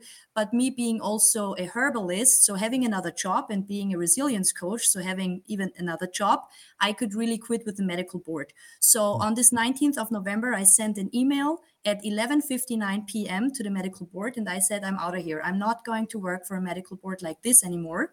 And so on the 20th of November, I went on a rally stage and 20th of November in uh, the capital of Austria, Vienna, there was a really, really big uh, rally. We have inside information from policemen in Austria, and they said we were over 300,000 people in the streets. So, um, literally in the center of Vienna and that time i knew there was so much power with you know boots on the ground people peaceful people families doctors nurses all of us on the streets together whether you voted for this or that political party. If you have seen through what you um, saw on tv and you knew there was something not adding up people just went together side by side on the streets and so I was really uh, encouraged to even organize my own rallies with a mama bear friend here in my hometown. And from that time on, I became really an activist. And the good thing was that I got kicked out of a medical, um, of my uh, private clinic where I used to work, like I think 10 days ago, uh, 10 days before. So I had the time to be really active and uh, of course i got kicked out because i was doing interviews talking about early treatment talking about that um, the, the, the vaccines so-called vaccines. So the covid-19 injections were not safe for kids and not for pregnant women. And so basically there was an interview that i did and within four days that's really a lot for austria. It had like 360000 clicks. It has, has now 700 720000 clicks. And for that video i got kicked out. Like in the minute i showed up in the clinic. They said i need to leave. And I'm really thankful for that because uh, that's how I had the time to be the activist I am now. Mm-hmm. And um, yeah, so I, I was joining uh, for one year. I was in the steering committee of the World Council for Health, and I left the World Council for Health for various reasons. One of them was that I needed to focus on so many projects that came to my mind. There's this calling when you feel, I think that's a good idea to do this or that. And uh, in the World Council for Health, I was um, the, the chair, together with my friend Dr. Uwe Alschner from Germany, of the so called media committee. And I knew that we needed to do, because I was talking to a friend in Austria, we needed to do something like a new media conference. All the doctors, all the experts had conferences uh, so mm. far. And I knew we also need to do a media conference. So that's why in the beginning you said Better Way Conference. The Better Way Conference is a conference that took place two times, powered by World Council for Health the first time in Bath in May 2022, and the second one in September in Vienna, which I organized with my organization. And we had the first betterwaymediaconference.org. So that's my webpage in September in Vienna. So uh, I think that is like a short summary. So working as a doctor, already knowing there's more than just the body and what you hear in the textbooks. And um, I myself, by the way, had two uh, autoimmune diseases. Hmm. So it's really to tell the people out there think outside the box. With my naturopath, who is himself not a doctor, I got over those two. And I think um, they even came from my hepatitis B vaccine that I got when I was 18, when I started to work as a paramedic voluntarily while I was doing my medical studies. So hmm. now, in retrospective, I find out so much more. And I want to encourage people that there is so much about, you know, like the soil needs to have good microorganisms, same with our bodies. We need to have a good, you know, um, gut microbiome and so much more about that. And so healing is possible. And so that's kind of my life story in short now. Your English is better than most of us here in America. So yeah, you did really well, Maria. That was amazing. And and I could tell uh, nothing I said offended you, even though you were trained as a physician, because you have had experiences to show exactly you know what where where things have gone wrong. Especially uh, you brought it up right there at the beginning with the spiritual that has been abandoned by much of allopathic uh, uh, training and education and indoctrination the spirit, that aspect, the plus factor that's well beyond chemistry of the body, for instance, and manipulating it.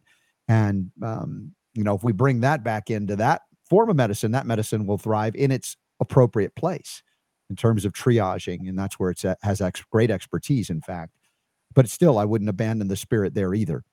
Uh, so thank you for all that all that you're doing. Now you had mentioned 300,000 people in uh, Vienna, although that's you said 30,000 people in Graz total that right. live there. That was right. 10 times so, the amount of people in your city all together marching. Did, did it affect a change in the government? Are there people now rolling back the mandates and saying maybe we we uh, we were a little bit wrong on that? I think um, that, of course, the government government would never say that it was the people marching the streets, but we know that it had a big impact. That there were so many people out there speaking up, and um, regretfully, not so many doctors spoke up in Austria. So I, I encouraged a couple of colleagues, you know, to do short videos to warn parents and young adults about at least the C19 injections for the kids. And some doctors would still say, "Yeah, but the elderly should take it," you know but not so many doctors were speaking up. But so many so many beautiful brave people went to the streets and we know it had an impact on the on the parliament decision then to um, uh, pull back the mandatory vaccination at some point. And um, probably heard about that but in vienna there's still the n95 which we call ffp2 masks uh, mandatory in the public transport which is just ridiculous. They just uh, now pull it back but until now it, it was set in place so this is just ridiculous if if you know the facts i heard i heard also in germany that they still have that required on their um, train system i have a friend that was just right. over there and i'm thinking you know what there's a lot of intelligence in germany and austria very scientifically oriented very you know meticulous in thought form yet they've missed the boat completely on this. and you know, there's no scientific validation that uh, using a woven mask, even N95, can filter out something as small as uh, a 10 nanometer spike protein, much less 120 nanometer co- coronavirus. So the idea right. that you know you could filter this out like a chain link fence can stop a mosquito is absurd from a scientific measurement perspective alone. Right. That's like the comparison that I like to do as well. And it's so funny, you know, when people go with their uh, trains to from Switzerland to Germany, and then there's the state border, and then uh, you're asked, and from now on, please uh, put your N95 mask on your face. It's like so ridiculous. I mean, you can't make this stuff up, you know. All right, stand by. We're going to have to take a break for our friends at Brighteon.tv. You're listening to or watching the Robert Scott Bell Show, robertscottbell.com, two hours a day, six days a week, plus and uh, bringing that power to heal back where it belongs with each and every one of you. More with Maria all the way from Austria after this. All right, technically, we're on a break for our Brighteon.tv uh, simulcast, but we're here together, those watching at robertscottbell.com on various social media that we're not banned on at the moment. we can still chat a little bit behind the scenes, but still in front of the scenes for those watching.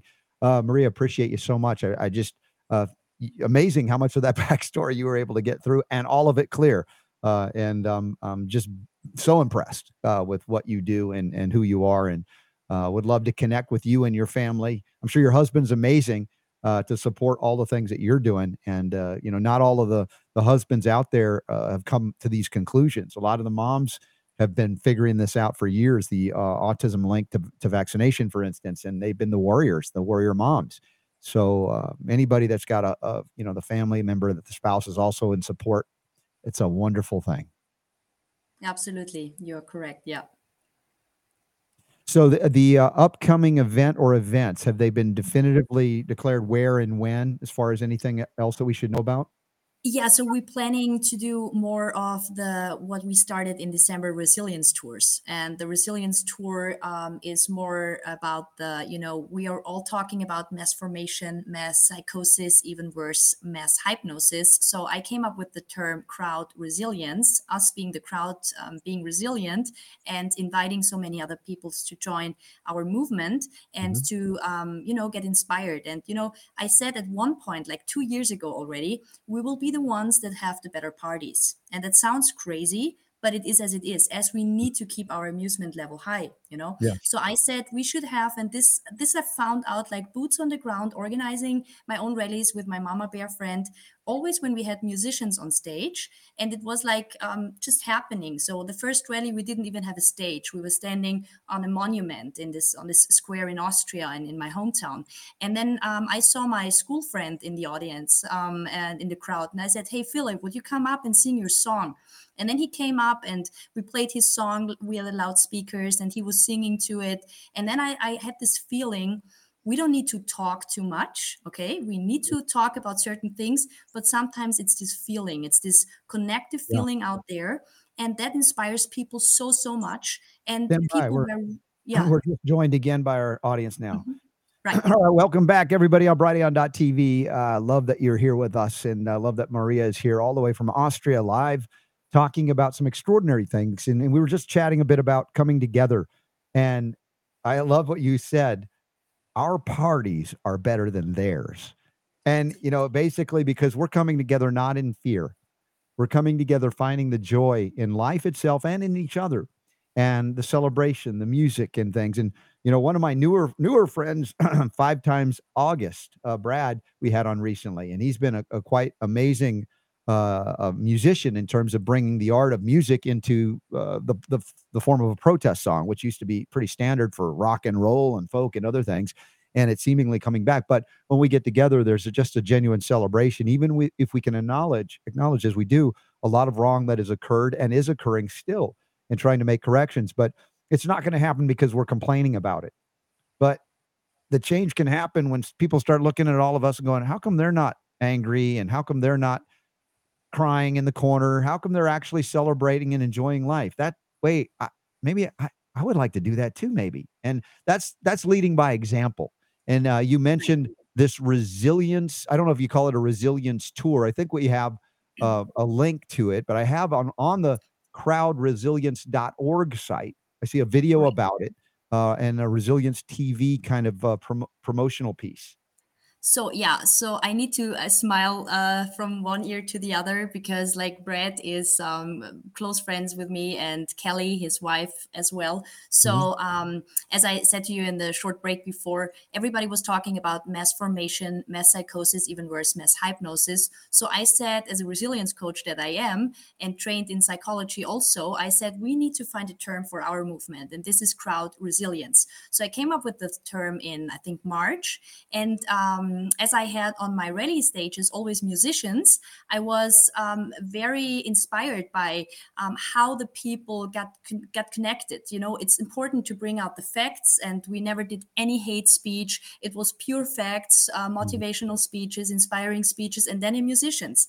And these moments when we had the musicians on stage were just beautiful and people would really ask when is your next rally um, that was such a beautiful feeling there and it was such a great time there and by the way we did our rallies while we had the um, the lockdown for just the unvaccinated but you mm-hmm. still had the right to march the streets so they couldn't cut this um, right from us. So we still could march the streets, even if we were only allowed in this 11 weeks period of Mm. Lockdown for the unvaccinated, we were only allowed to go to work and we were allowed to go to a supermarket to buy food. We could not buy underwear in a shop. Policemen would even check your vaccine status in a shop. Okay. You could not buy um, gloves for your three year old for winter time. That was not allowed because you could only go to a food store but we were allowed still they couldn't take this right from us to march the streets. So mm. people would really come to the rallies and they knew that was their, their chance to meet each other. And really big groups um, founded new organizations became friends and so on. And i also um, got to know brad in april at a big rally. And uh, i said hey do you want to come to austria at one point? point? And he said yeah for sure. And then um, i had this idea about resilience tour in a sense that now that are not so many people marching the streets anymore. We still have to, you know, um, keep the movement together. And at mm-hmm. these gatherings, and that's a beautiful thing, we ask people to bring their vaccinated brother, mother, neighbors, because we are not going to talk about how bad the injections are. We are going to say, hey, if you got hurt by the injection, there are people thinking of Dr. Pierre Kory and so many other brave souls out there that are mm-hmm. trying to help as best as they can the vaccine injured. And that's, you can say that, you know, the message of hope and solution based. And then we have great time together and music and dancing. And that's the resilience tours. And we just started uh, in December and we had uh, Ryan Cole with us. By the way, he says hi. I was on the phone with him before oh, and he says hi to you. Love, and, love Ryan. Um, and, and by the way, Ryan, dude, when he dresses up, the what he, he's like, he's so cool. I could never dress like him. He's he's amazing. But love Ryan Cole. He's amazing. Right, right. So even a dressed up woman would not look as good yeah, as like, Ryan dude, Cole. Ryan, yeah. Come on, man. Give us all an opportunity to look halfway decent, right? But uh, yeah, no, Ryan's amazing. Shout out to Ryan Cole as well. So you guys connected. You're very well connected. And I just you know, it, it's like it'd be like a movie thing. I want to party with you. But I mean, what we're talking about is coming together in celebration of life and finding the people that are not living in fear to have an impact on others. And yes, to your point, we certainly could rail on how horrible the, the, the mRNA technology is as it's rolled out and what it does. At the same time, I'm more inclined to, at least in these communities and communication we're trying to do, find a level of compassion for those that are now waking up and realizing, oh man, I, you know, no, I haven't met one person that regretted not getting any of the shots. Met plenty of people that said, I really wish I hadn't done that. Now, mm-hmm. what do we do? Condemn them or we say, hey, maybe there are people that can help you. We can help you. That's what I'm all about here. That's what you're all about. I love that. Right and as you said it's like why are you healthy? Um, why are your kids happy? Oh your kids are so well educated. What school do they at the to do they attend? And it's so much more you know and just as you said we are living the example and people get curious why are we mm-hmm. happy? Why are we healthy? And so on. So where and when is the next party that's what everybody wants to know. Okay, yeah, we're just in the planning, and I can so say so much that in the end of March we will be um, in the area around like Florida, Orlando. Mm. Um, just need to get details about that, and probably first of um, April we will be in Austin, Texas. Okay. And um, we are planning on um, another tour also in Europe, thinking about going to Great Britain next time. And we're also in talks um, going to Australia in October and um, connecting it to a medical congress in December in Brazil. Okay. Well, let me know if I can help in any way.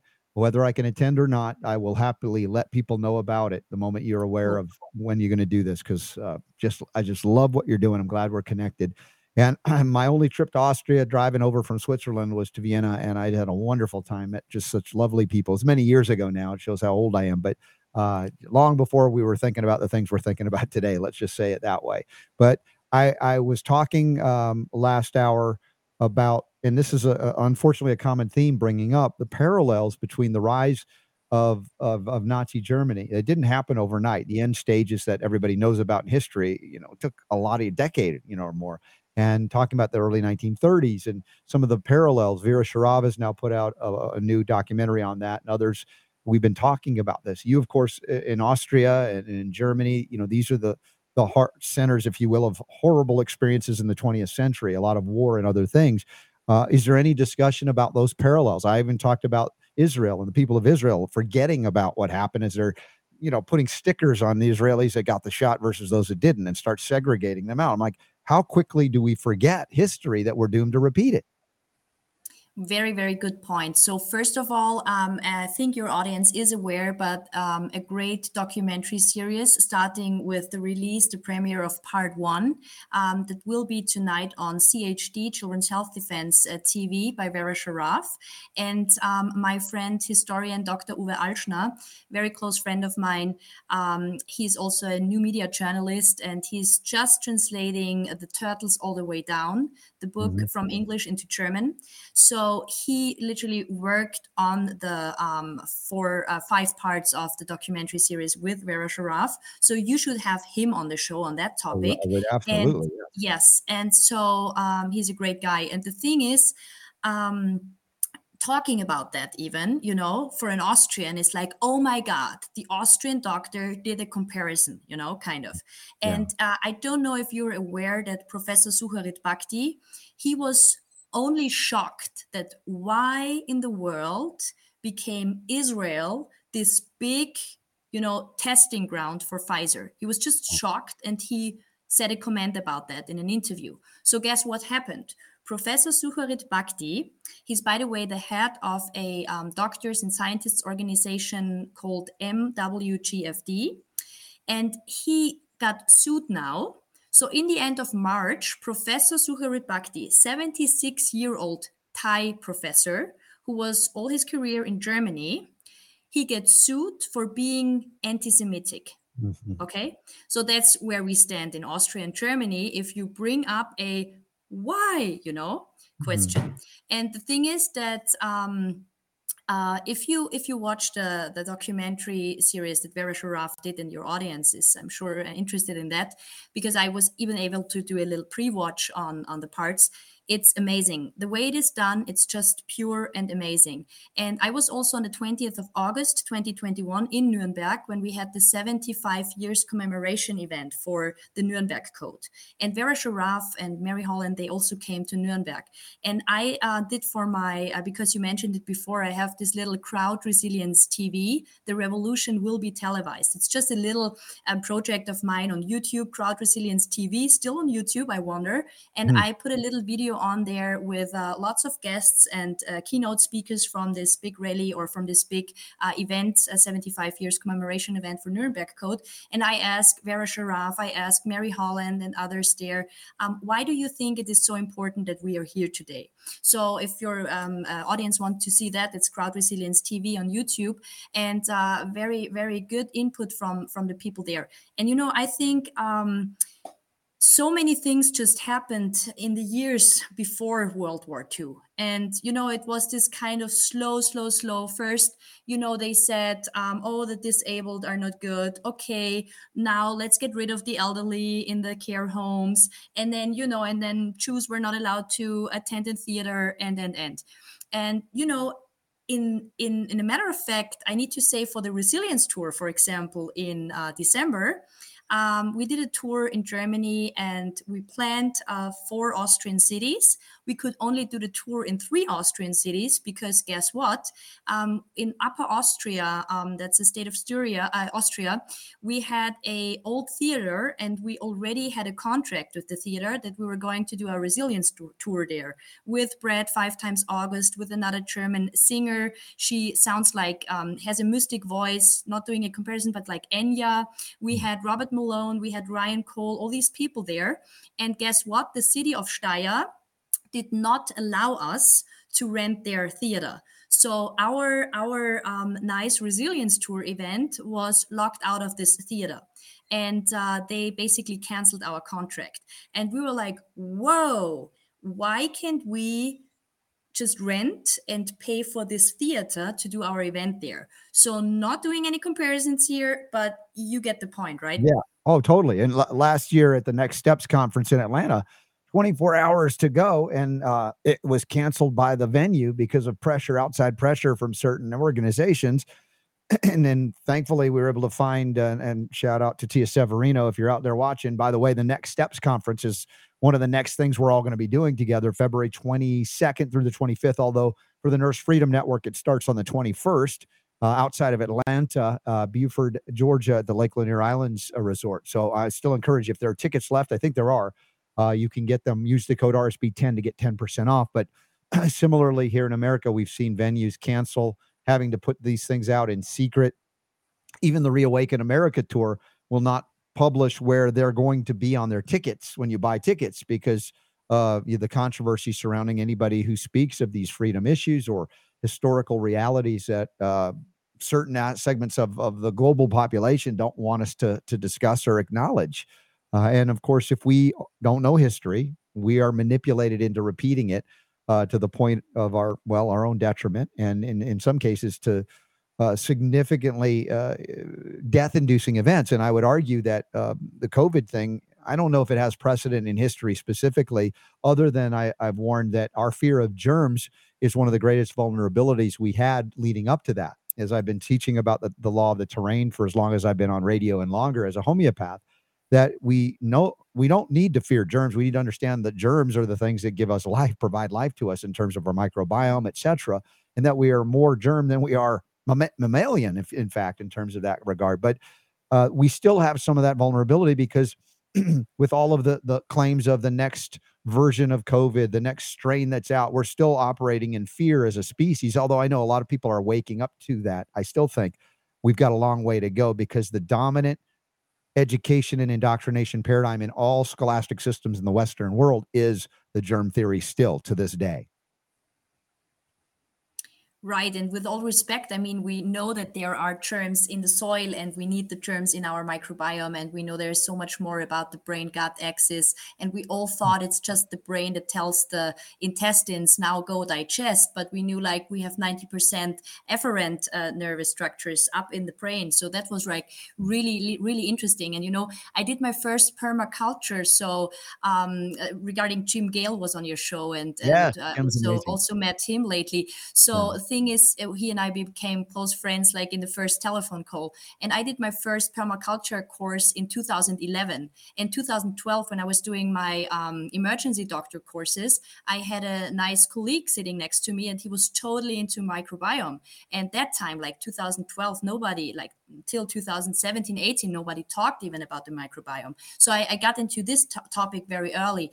And you know, um, we, we need to see there is something, there are pathogens, but if they um, meet the right terrain for them, then it's going to be a problem. So, yes. and yeah, I, I think we there is so much more we need to find out about mm. what's what's really going on and and what's you know the, the good, the bad, and the ugly kind of. Yes, and also if we talk about meeting challenges, for instance, if someone is expressing what they call an infection, an overgrowth, an imbalance, an opportunistic, a dysbiosis, that we can tamp that down without destroying the body's own integrity, cellular function. And of course, utilizing the things in homeopathy, uh, utilizing minerals like silver and copper, for instance, playing a huge role in even what we call microbial management, should there be an overgrowth to a dangerous uh, precedent, that we can show that there's viability and survivability even without resorting to the chemo that is called antibiotics. And and so you know there's so much more we can do and reserving those last resort drugs which they should be to the genuine last resort when all else fails. But we've lost the ability to use many of them because now there's multi-drug resistance to almost everything. Uh, so even if they were wonderful tools that advanced life-saving interventions, the way it's been applied, again, everything has become warfare triage in terms of chemo for everything. And as I said, we have lost the ability to use it in most places because of ignoring the other paths of healing on this planet, whether it be herbalism, homeopathy, naturopathy, etc. Yeah, not forget we have so many herbs that work like antibiotics or Yes. antivirals, and so that's Without that's the really important. Yeah. And also, you know, I was working also in the plastic surgery department, taking care of the wounds. So you're really happy if you still have then chemotherapy regarding antibiotics for for crazy um, crazy bacteria. Then sometimes, um, also of course, I'm I'm also um, you know I have a diploma in emergency medicine. So all respect to emergency medicine, and I'm also having a diploma in palliative medicine. And there's so much that where you can help in the end of of the life of a person, you know, to make it easier and and and but still as you say it's like the less is more and i'm actually you know i was i was antibiotic overdosed so that's why i That was found I. my way to to um, even in the end uh, meditation because in between when i was like 14 15 until i was 25 like in the end of my studies i had i think like 25 antibiotics so my microbiome was totally screwed up and Mhm. I got the fructosis malabsorption, and then you can't get tryptophan so nicely. And then I felt like even a little depressive. Like Maria was always happy, and I was like, "Whoa, what's going on? Is it like this big exam I'm studying for? And is it too much I have to study, or what's going on?"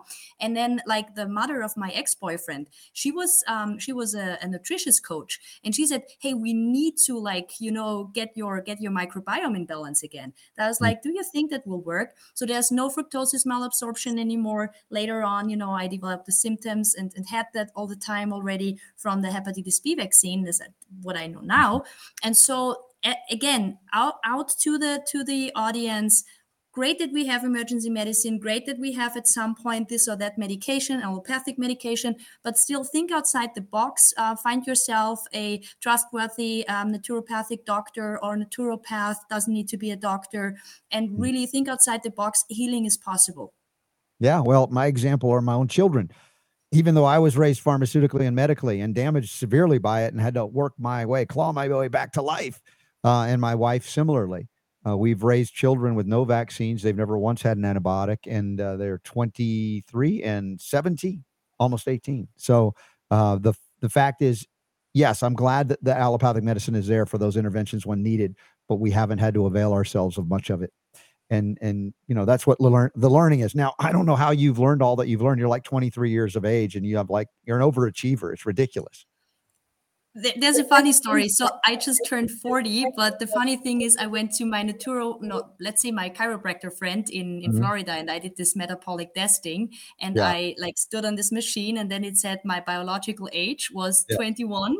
So here go. I am and I was really, you know, it made i'm my sorry day i aged you by two years my bad i thought i was right in the in the in the area where i thought it was so well done you know you're living it you're a living example for all that uh, i love and appreciate that we get to do together and uh, i'm just so looking forward to meeting you in person one day maybe at one of these events if i can be there for Right. that or if you can uh, be at an event we attend there's a number of them coming up in fact we have and super don i don't think you've put up the uh, banner for it yet but we're planning i think in like mid-july to meet in missouri at uh, leslie's place for a big weekend healing retreat which includes music Mm, and. I want to urge anybody now that's listening that is hosting an event, medical or otherwise, that you must include the creative arts. Now, I'm not going to mandate it. That's I'm not a mandate guy, but I'm saying if you want to take your event to the next level, it's not just about scientific presentations and and, and white papers and posters and peer review. It's got to have the creative arts involved because that will take it to that next level. Oh, look at that. There it is. The Goodies Farms Homestead. Goody Farms Homestead, the RSB Family Union, it's called for our family, and that's all of you are invited, July 14th through 16th, and that's in Missouri. There's actually a QR code you can scan, and uh, it'll be a great healing weekend. They have a farm. We'll probably be making organic pie as well, my favorite. And uh, it's just these opportunities to come together and celebrate life in the midst of the fear mongering. They'd love us all to, to hide away forever and be afraid of each other. And that's just not what we're going to do. See, and I wear my sweater, and I recently bought it. It's Farms Pharma. It's Yay. a lovely, a lovely young lady, and she does these uh, kind of sweatshirts, and um, you know, lovely. So, um, Is she in the Florida? Um, yeah, it was in Florida, right? It I was. think Uh, I just met her, and in fact, I have a. When it gets to be T-shirt weather again, I'm going to bring out one of the the the really awesome shirts that she produces. I apologize, I can't remember her name at the moment, but yeah, me uh, neither. Uh, Too bad. yes. Yeah. Very dynamic what's going on out there in terms of the messaging as well. So as we wrap up here with you, Maria, you are welcome here at any time. And I'm so glad to, to finally connect with you. And we obviously we have so many mutual friends and family now, and it only grows as we go. So uh, thank you, thank you. And if there's anything we didn't have a moment to mention, is even though you spoke very quickly and accurately and clearly, I'm gonna give you the last word here. Okay, so I need to interview you for my short crowd resilience TV interviews, which is so much more about the field of expertise you're in. And it's more the question, what makes you resilient? So I do these 10, 20 minutes interviews. So I need to do an interview with you. That's the point. And um, if you need connection to artists, um, so as the core team of resilience tours um, is uh, Brad and Kelly Skistimes, five times Mhm. August. Um, Yes. It's it's Ryan Cole, it's Katharina Lindley from Global COVID Summit, myself, and also our colleague from Canada, Jennifer Hibberd. So um, we really reach out to musicians around the world right now. So if you or your audience and people that put together conferences and bring up musicians they can like um, also contact us and uh, my my email address is pretty easy it's maria dot um, hubmer minus mark like my name is said here at protonmail.com and uh, probably we can help with musicians because it's really like the the key part at some events Oh, I agree. I'm so thrilled that w- that is coming through now. Uh, that's going to take all of these events to the next level. So, Maria, thank you. Now you can go to sleep, and your you. four year old did not wake. So shh, be quiet, shh, and you'll you get a peaceful night with your husband, and and uh, enjoy again the journey as I know you do. And I'm so appreciative of all that you're doing, and that we finally connected. yeah thank you so much thank you for all that you're doing and your team Uh, and we'll connect and do that 10, 20 minute interview when you're ready. Just let us know or let Kevin know who probably connected us. cool thank you Yeah. All right, thanks, Maria. Uh, well, you know, going around the world and finding the, the the souls that are here for all the reasons you know you're here, and and then some. That's exciting. Now we do have some other upcoming events to let you know about. The Health Freedom Expo, the virtual version, 18th and 19th of February is coming up next. Uh, I mentioned as well the um, uh, practitioner event that's going on in um, Clearwater Beach with Nutritional Frontiers. That's the first and second of April, I believe. And then we have more events that are coming up, and uh, we've got to add them to the list. But please subscribe to our newsletter. It's as easy as texting my initials, RSB, to the number 22828. So dial 22828 if you're not driving and text RSB, my initials, and you'll get a prompt to give us your email. And then uh, we'll get you plugged into all of these things. And you can always just jo- drop in on the upcoming events tab. Uh, there it is, uh, 22828, text RSB, as well as uh, a lot of yes. Good night, Maria. Appreciate you so much. And as long as uh, you know we are uh, here and we have a voice, we'll continue on. And I want to say thank you to those that support our message of health, freedom, and healing liberty, including our friends like Babery with Folium PX, F O L I U M P X dot uh, dot com. And my my mom is doing exceptionally well, and she had her cele- celebrate her 89th birthday yesterday. And maybe tomorrow we can show the video of her dancing even more to Fred Astaire and Ginger Rogers uh, from 1934, the, the year of her birth. Uh, so there's really cool stuff like that. We are appreciative of Crave Kicker. Again, there are banners all up and down the Robert Scott Bell Show website. In fact, we have a question of the day on hypothyroid super Don, and we're not even going to be able to get to it. So do we get to it in our bonus round? And apologies to everybody on Brighteon.tv because uh, the interviews were so amazing. The people we had on today, I didn't want to stop. and that's okay. That's why it's that's why it's your show. Yes. you you you get to call the shots. But um, yeah, we'll we'll we'll do it in bonus time. So if you're uh, if you're not watching this on Rumble or Facebook or at robertscottbell.com or on Twitter or Mm-hmm. I don't know, I forget where else we're at. But anyway, We're not paying. uh, yeah, just just uh, come come check us out. We we usually do a bonus round after the uh, the second hour here, and it could be anywhere from ten minutes when we have nothing to say to sometimes we almost go a whole nother hour. Yeah. So y'all join us at robertscottbell.com slash listen. And uh, shout out to Mike Adams as well. I talked with him briefly yesterday over Signal, and uh, we uh, discussed Jonathan Emord's campaign for the United States Senate. Y'all support him, emord4va.com, emord4va.com.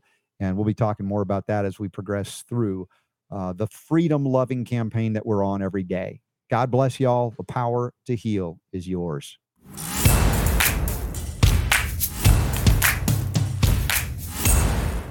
Dude, how was how was that for a show today? My gosh, both of the guests Went by fast, didn't it? they were awesome.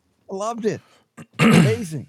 I mean, like I said, thrill, th- the thrill I get being able to do this and connect with these folks. And it's funny. It's like the um, the new media growing up all around us, and many of them don't know us. You know, we've been here quietly doing our thing for now my 24th year, and I'm loving the discoveries that are happening. How cool is this? So Well, and a lot of that we got to give credit to, to Kevin for bringing these people into the the show. Yeah. That uh, I I just I know I sound like a broken record, but it's just, no, thank you for sharing. it's Yeah. awesome. Yeah, Uh, he's doing a great job. Official story says RSB et al. Do check out when you have a moment. Dr. Jessica Rose and Sasha Latypova's Latypova's Substack and George Webb's Twitter thread. Important story. Well, we've had Jessica Rose on the show. She's terrific. I'd, Mhm. let, I'd have her back in a heartbeat too. Uh, I don't know the specific story that he's referring to at the moment, but uh, anyway, this was good. Oh, shout out Michael Bolden in the neighborhood, not literally, but on our inner chat. There he is. Always good to see you. What did we have fun? Did we have fun on Friday with Bolden? I think we did. Yeah, Yeah. So every other Friday now. I don't know. There wasn't enough levity in it. Well, okay, I'll grant you It's that. too serious. Too serious for a Friday. but you know, you So I, I, no, no, no, no. Listen, listen. I understand he comes in and he wants to talk about here's this legislation from Wyoming and this bill from Missouri and this thing and over here and the nullification over here and Thomas Jefferson over here and that's and that's all good stuff. It's all important stuff. But you get dang it, it's Friday. So what? What? next time he's on, Yes. I'm I'm I'm going to make an executive decision and I get to come up with some topics. They're going to be you're not about. saying he, you're disallowing him to speak of his passion. No, did I say that? Well, it sort of sounded. No. Whatever. Okay. Sorry. Yes. You you gonna call me a Nazi now? What's going on here? Oh, right. Come on. The N word again. Here we. No, I'm just saying we got to we got to incorporate some some other. No, we some- love some- levity. some- That's true. Yeah. Yeah. It's other aspect of vitamin L, love and levity. Yeah. You need some of that too. Who is official stories? Who is that in the chat room? I forget the name. Well, uh, you've revealed your name before, but I just don't remember. I can't remember who it is. Hmm. It's funny because every time I see it, I think Liam. Every Oh. time I see it, right? It's just like, yeah. Yeah. Official Stories wants us to have Dr. Shiva back on. Yeah. Oh, yeah. He was an interesting cat. He wasn't very much someone that listened. If you remember that, he he came with his own thing. It's a little bit ego focused. I, I remember, but Rubbed me the wrong way. Yeah. but I, I mean, I don't mind Yeah, engaging in conversation with people like that too from time to time. So, uh, and I'm better at block and pivot. Okay. Bring it, Super Dom. do He says, "Bring it." All right. Yeah. No, I Bring it. That's it's not a challenge. I don't have to. I don't have to protect Michael. But uh, He's for yeah, capable. I just I'm thinking, hey, let's let's uh let's have some laughs and maybe maybe go a little bit outside of the Michael Bolden box. Yeah. Right. Yeah. And um, you know, discuss some other things. So we'll yeah, we'll we'll we'll, we'll talk, Michael. Whatever. Yes, we will. Yes. That'll be good. Uh, yes. Hmm. Well, you know, Official stories is my Sicilian paisan. yeah. That still doesn't tell me who. Yeah, Liam. Um, hmm. we, I was uh, this weekend a little bit stressed out. Not bad, excuse me. Uh, Jonathan had asked me to write uh, uh, an article of endorsement for his candidacy, Jonathan E. Ward, and I, you know, I really want to do it justice because he's a good friend. He's a man of great integrity, as you know from watching him for years. And you know, everybody's got different perspectives on even the Constitution, but phenomenally so. There are very few people that even bring it up, much less know, you know, origin, true meaning, you other the context with which it was in which it was written. And I, I you know, it's like so I put a lot of pressure on myself to do that. And Super D, to your credit, you have to, you know, have to tease me with the whole chat, chat P, GPT. Is it the whole artificial intelligence? And just out of the blue, you, you sent me like two articles, and you said, "Please write an endorsement for Jonathan Emord and the voice of Robert Scott Bell or something like that," right? And you sent me like a 300 to 500 word one. Yeah, in the style read- of Robert Scott Bell. Style yes. of, right? And I and I read them like, oh, it's it's not bad. Uh, it was a little bit generic. I don't think it was truly capturing what I wanted to communicate, but to your It gave credit, you it gave you an outline. it stimulated thought. Yeah. It did. And I'm like, I didn't even use any of it, but I went, oh, okay. Now, so it got me in that in that role. And, and it was Rhythm. Yeah. rhythm. Thank you. And, and while the football games were playing yesterday, I put my headphones on. I didn't listen to the game. I just kind of occasionally looked up at it. But uh, I Mhm. put on my discordant fusion, rock, jazz, country, classical music, like Steve Morse that I like, and uh, began to just let her rip. And and I had my wife uh, review it once, and there was one sentence I needed help, and then I sent it off, and Jonathan loves it. So uh, I'm very pleased with with how it came out, and, and it just occurred to me while I did it, and after as I look back, I was like, hey, that's not bad. But I focus so much of my energy, as you know, on verbal, like communicating spontaneously primarily, or responding to the various stories that we cover and that you send my way when Mhm. when I have the occasion to actually read them. I, I I don't think in terms of writing, even though I remember, yeah, I can write. I could do Used that to do it a lot more. Yeah. a lot more yeah Yeah. and so that was a, a it was a, a a review a reminder that yeah if i need to write i can write i just Right. you know it's like boom there it there it is so That m- mental muscle memory was still yeah there. and i'm like that's pretty good It's actually pretty good Good. by the way it could be the energy bits my wife is feeding me the energy bits every day do you see these energybits.com you got the chlorella and the uh oh you're holding up now i don't show the picture but yeah also the spirulina if you go to energybits.com you can use the code rsb20 for 20% off. energybits.com this amazing third party validated and cold process so you're not destroying the integrity the nutrients and all of that. The stuff's amazing. And my wife's got more energy now. She's feeling better even. So we talk about the various things we integrate and like with my mom what she's experiencing with the folium px is just astonishing. Did you get uh, friended by uh, sandra her best friend? Because that's the way we can get the video down from from facebook to play it tomorrow I'm looking. Okay. I'll tell my mom and she'll call Sandra, her friend. But she hosted a great big party at her uh her Not uh, yet, no. theater and uh, they had a great time and they brought in good organic food for mom. It was really sweet. And then they played that movie. There was a little bit of dancing. So uh, it's wonderful to see. Makes me makes me smile again. I love those things that make me smile. So let's see. Uh, I can't reveal my name, but I edit for the Last American Vagabond. Oh, yeah, because they've got banned recently on Twitter or something, didn't you? They've been tagged the Last American Vagabond, doing good work, of course. That's why it happens. Um, oh, okay. I see who you're talking about. Oh, okay. So, so uh, I'll st- I'll stop harassing you then. Yes, right. no, Um, we we acknowledge that there are reasons not to reveal certain names here. Story concerning Veritas extremely um controversial. I don't blame y'all if you don't want to touch it, but I thought I'd let you know if we don't. No, I don't mind touching these stories. I mean, I don't have expertise everywhere, and I know that the controversy also uh, comes back to uh, the concept of maybe controlled opposition or or to some degree limited hangouts, uh, different things that manifest in certain ways at certain times. Now, uh, uh, is the end result of the Pfizer so-called uh, uh, sting operation on on that gay guy who was like trying to impress his date and lied suddenly.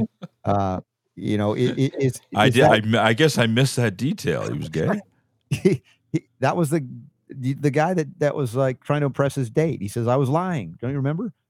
The guy that was the Pfizer guy that was being interviewed. He didn't know he was being interviewed. Oh, I didn't put two and two together on that. Okay, I see what you're saying. Oh, Yeah, Okay. And, and and so um is it a net positive? Is it net neutral or net negative? I I'd say the revelation overall is positive, but at the same time, I will acknowledge that many of these things can be controlled in the way that they're released to keep us from deeper, darker things of revelation.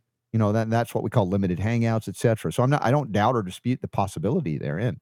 So that's why I'm not afraid to to address this, some of these topics, but I can't say I know definitively in all of these cases. In fact, Super D, we were talking this morning with my buddy Scott, who was visiting Mhm.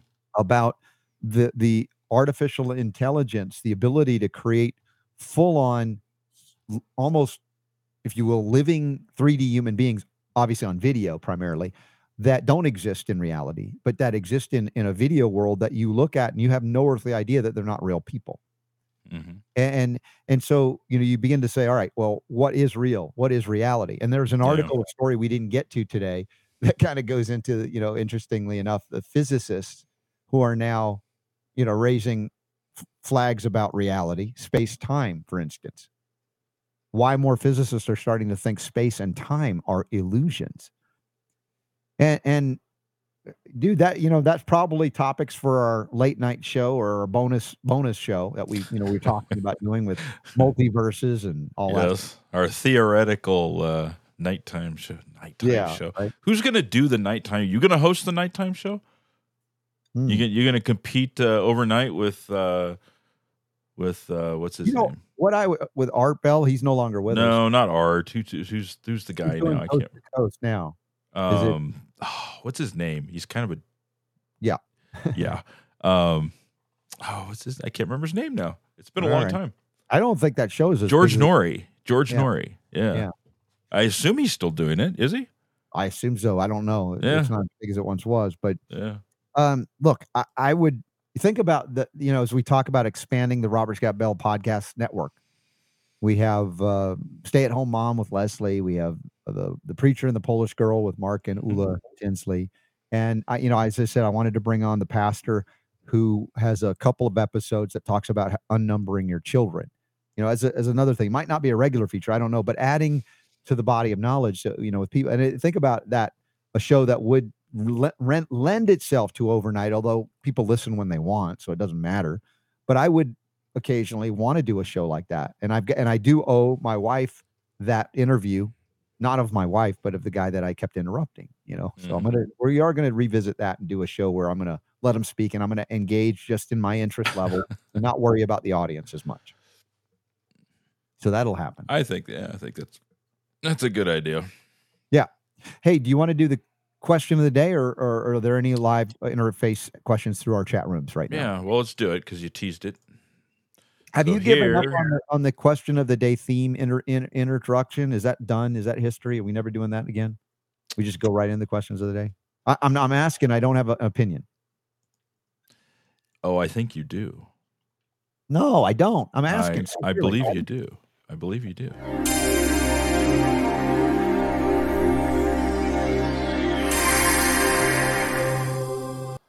That was a question of the day theme. But you've engaged a video service now. I think that could get us that and better.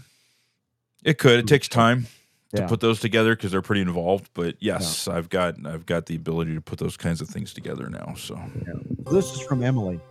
There it goes. The last bit of it. Oh, it hung up. Out early, or it, or it hung up. Yeah. It was Uh, a glitch. Emily says, "Love the show. I would like to know where I can find more info on hypothyroid.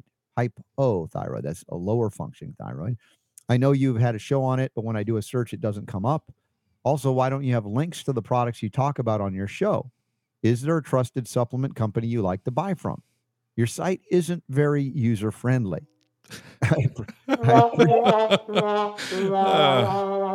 well, okay. well, we need somebody that can write code better than we do. but but then she goes on. Yeah, I appreciate all the work you do to inform others. I will continue to share your show with others. Wish you guys the best, Emily. Well, Emily, Alright. thank you for writing in. And Well, first off, Emily, um, write us back and let us know specifically what you're talking about. I mean, are you saying that because? Well, okay, let's let's let's dissect this for a second here. where are you? I don't see you. The uh, where I'm I'm hiding behind the questions of the day because I want to keep it up on the screen. Okay. Um, Mhm. So we can answer the hyperthyroid thing in, in, in a second here. Okay. Um, have we talked about it on the show before? Yeah, we have talked about it numerous times.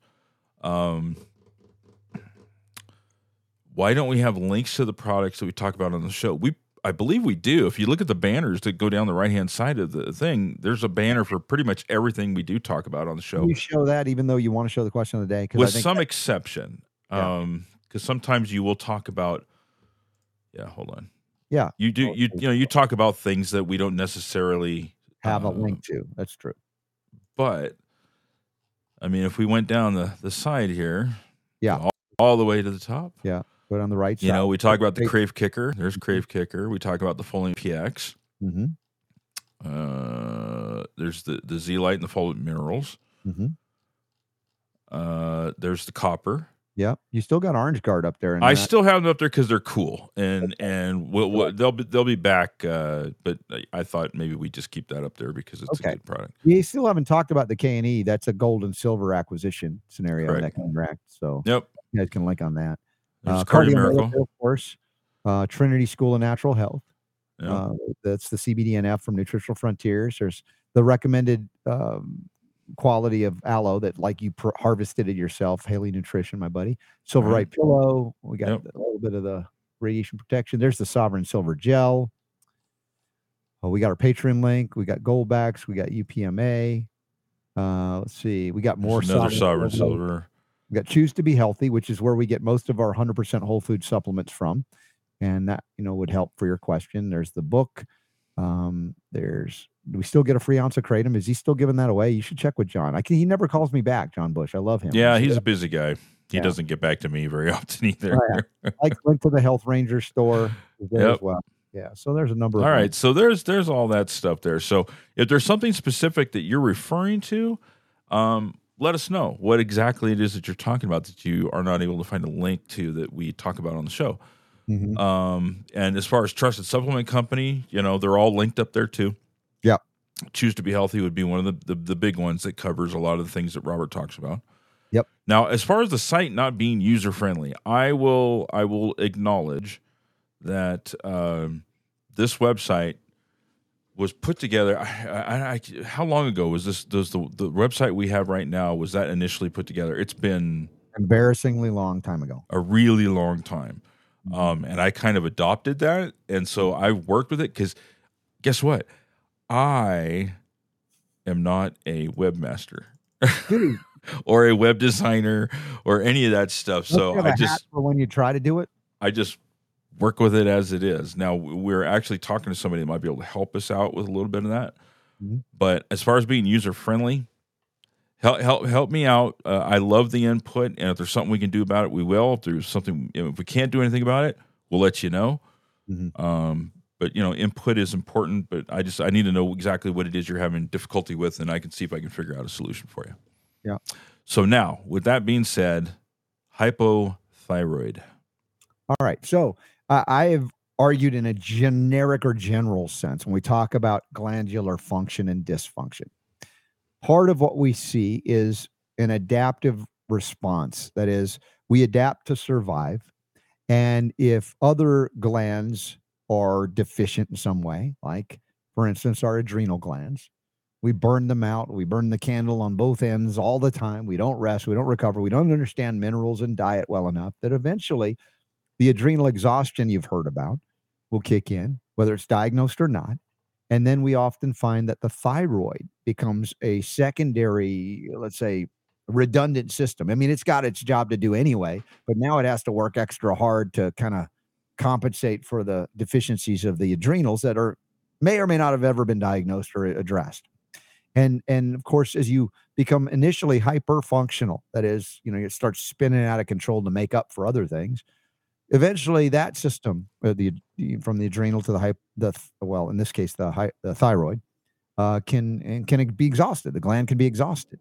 And and at that point it becomes hy- hypofunctional or underfunctional and so we look at that and say man it's not just about the thyroid but it's like what preceded that now in some cases when we talk about other um, diagnoses of autoimmune response like hashimoto's thyroiditis the inflammation of thyroid self immune self attack kind of thing.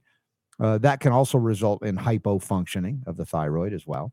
And, and so I'm not here to say it's only one thing or the description I've given you, but I think it would be w- wise to consider it because it's not being considered when you go into a doctor and they just say, here, take take uh, some synthroid or Armour or something and not address the other minerals that may be lacking and the other lifestyle issues and diet issues that precipitated a hyperfunction to hypofunction, adrenal, then thyroid. And we you know we talk about pituitary and hypothalamus all of these things interact. Now when we talk about thyroid function i always i like to defer to my friend uh, rosanne lindsay naturopath. And she's you know written extensively about it because that's been her journey and her experience about the thyroid. And uh, she's got a website, natureofhealing.org, Emily. So if you if you would go to natureofhealing.org, she's written extensively on it, and she also does uh, consults, remote consults, uh, to help people with thyroid issues as well. And so I would say that would be important. Now, in general, just again, this is a just a starting point, not the end. Two remedies that are often indicated. Again, I don't mean to oversimplify it because when I say clinically, I look at a lot of other things that precede it, not just the thyroid. But there is a homeopathic remedy called thyroid enum, I N U M. You had thyroid I N U M, thyroidinum, which is like a homeopathic glandular, if you will, that is used to help with thyroid issues, as well as the classic mineral iodine in homeopathic form, iodum. Iodum. Now, when we talk about iodine, and and you know there are certain doctors that are very, very big on iodine. All I would encourage you to do is make sure you're getting adequate selenium along with the iodine because they're very necessary. Like when we talk about co co-minerals, cofactors, etc. And and so if you haven't already looked at those as homeopathic options and or uh, supplemental options, selenium iodine, but selenium is a big one when it comes to thyroid function and utilizing 100% whole food selenium. And speaking of that, Emily, go to choose2behealthy.com. You'll find the whole food form that we use. And it's not from Whole Foods. We talk about it's a descriptor, whole food. It is from Whole Foods. It is a whole food, but not Whole Foods Corporation. So hopefully that's helpful to you to get started. And if anybody else has insight when you join us at our AMAs, we also have a lot of time to go more in depth on that. And we uh, we have various doctors and homeopaths and naturopaths that also join us on the AMAs, which are awesome. You guys know who you are. We had a huge turnout this last one. You think it was the biggest one yet? Uh, it was pretty close, I think. It was, it was Which. I have yet to still. I, I still need to upload that to Patreon, but uh, I, I was yeah, I was very pleased with the turnout. We had quite a few people. and we gave away some awesome stuff. Yep. Uh, Speaking of which, I haven't. Uh, what do I do with my and, and our friend Daria, who's a medical doctor as well, she's big on BEMER. She sent me this huge backpack with all kinds of cool discounts in it, and I'm sending that. Ula won that. She was the trivia winner for this backpack. We also gave out six different sets of silver hydrosol and gels, thanks to Natural Immunogenics, the Sovereign Silver, and the Argentyn 23. And um, we had some sprout. Uh, was it Lorelei gave away? a Lorelei gave away some yeah. a some sprout and a spicy sprout. Again, these are the fun things when we get to give back to you guys for thank you know just as a thank you because you're you guys are so supportive that you would you know even if it's five bucks a month to help us, it's amazing how far that can go. So thank you. Do you have a note there? What are you writing? Oh, I was just saying. I, I think I, there's still. I still have three people that haven't given me their uh, Address, right? shipping info. That they won. So if Yeah, you want something and you haven't given me a shipping address, we can't can't ship it to you. it. Yeah, exactly. Yep. Even if We're we gonna- once had it, don't assume we still have it. Yeah, So I'm terrible. Anyway, all right. So back to the chat room. oh yeah, what's going on, chat? We've got some input here because I was talking about the uh, site being user friendly. Uh, Okay. Pat says, "Sorry, Doug and I agree that the site is lacking in user friendliness. Mhm. Scrolling, scrolling, scrolling. So, uh, I don't know what. I mean, most websites you have to scroll. I mean, uh, so be more specific for with me, Pat. What would you like to? What would you like to see differently Hmm. on the website so that you didn't have to scroll? Where does it say um, scrolling, scrolling, scrolling? I don't It's see just that. you go up a little bit. Yep. Okay. All right. DJ Katie Organic says, uh, I still haven't found the podcast, Leslie or Ula's. And then she follows up with, Is there a link on the website to the two new podcasts? Well, yes, there is. Um, so let me show you. If you go to the website hmm and up here, Which tab do they Um, click on? Wow, I'm on the wrong page. Hold on. Let me get to Okay. the right thingy here. All right. I think we're good now. So if you scroll uh, to the top above the show notes where you see this taskbar here. Yeah. Uh, and you go over here to watch, listen. Okay. Okay. That's You where wanna- a lot of you are in the chat room. that's where you you are if you're watching right now. Now Yeah. this this would be whoops. There you Ah. are. There we are. The, the audio started playing. Huh? So uh, don't stop here. Do that Okay. thing that Pat doesn't want to do. Scroll, scroll, scroll. okay. All right. Now, there's a bunch of links here. These are places that you can watch, or and in this case, used to be able to watch Mhm. uh, the the live broadcast. Okay, if you keep going down, you see this right here, podcast available on. Now you've got a whole bunch of different places that we carry that our podcast is carried on. So you could literally click on any one of these you want. But if you want to go to the main one here that you know uh, is going to be current, Mhm. uh, which they all should be, Well, we Uh, just paid click- up for a year, right? For yeah, SoundCloud. you can you can That's click on. SoundCloud. That's going to open up uh, the SoundCloud page. Um, eventually, There it is. There. Let's get rid Yeah. of this here.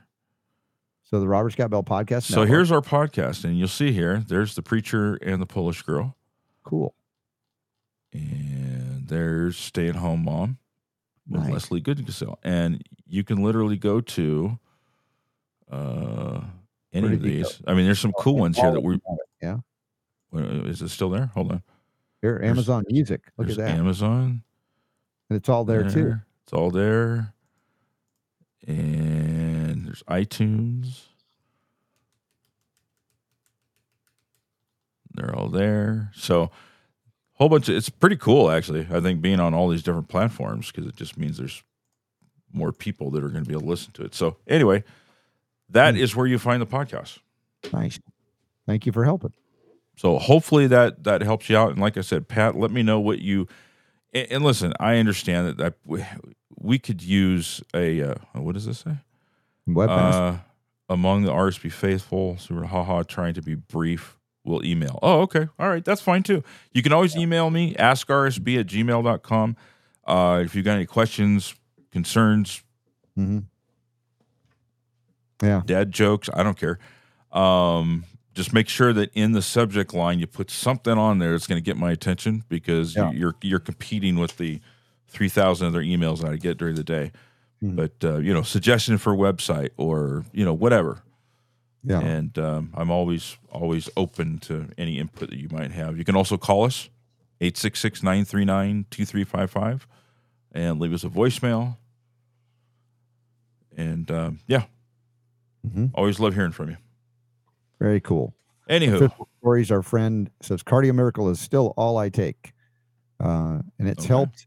DJ Katie's husband loves Cardio Miracle. His resting heart rate has returned to the same as when he was young. He's 62 now.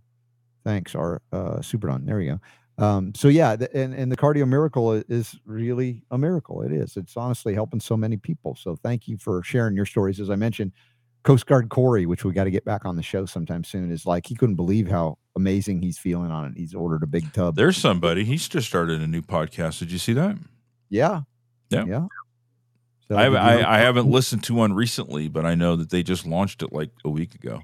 Yeah, that that's an amazing one. So I'd, I'd it be open. it had- it had an expletive or two in the in the one that I was listening to. I was like, Man. So you got to go warning parental advisory lyric kind of thing. maybe, yeah, It's maybe. really So I yeah. I should I should reach out and see if they they would care. Mhm. But anyway, So if there are any webmasters that want to help us out, let us know. You know. Uh, also, you have to the- know WordPress. Yeah, WordPress, right? Yep. Uh, what was it? Okay, so there was controversy surrounding the Project Veritas issue. So listen to this, Super D. Uh, Hmm. Our friend official story says O'Keefe has maintained an office at Langley, Virginia, which would mean CIA, likely is what he's indicating, and was trained by Erik Prince of Blackwater. He says, I'm not happy to reveal this news. Now, does any of this surprise you or me? Not necessarily.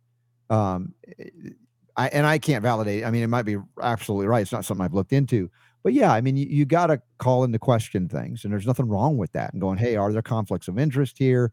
Uh, what's the level to which they'll reveal? Is this part of a, you know, as I said, controlled operation of some kind or limited hangout? And all of that's valid to, to ask and investigate. I suppose, but you know, I mean, before you do that, Mhm. you know, walk through it for a minute. Yeah. So if you're what you're suggesting is that he uh, is what I, I hate that word controlled opposition. Everybody's controlled opposition these days. Yeah. But uh, you know, let's, let's let's okay, let's follow that that logic. So he's controlled opposition. So if you look at the things that he's come out with, the exposés that he's done, how Mhm. does that how is that hurting us and benefiting somebody else by what it is that he's doing. I'm not saying Mhm. you're wrong. I'm saying let's just let's let's think about it. Like when he busts this dude here uh, from Pfizer and exposes that you know they're they're at least according to him that they're doing some sinister, potentially sinister stuff over at Pfizer. Mhm. Um, who who benefits from that? I mean, O'Keefe does his popularity, right? I mean, Project Veritas. yeah. And if I if I go back and I think of the other things that they've done, that they've exposed, I haven't seen anything where I would go, "Oh, that's uh that's going to hurt us" or something, Right. you know?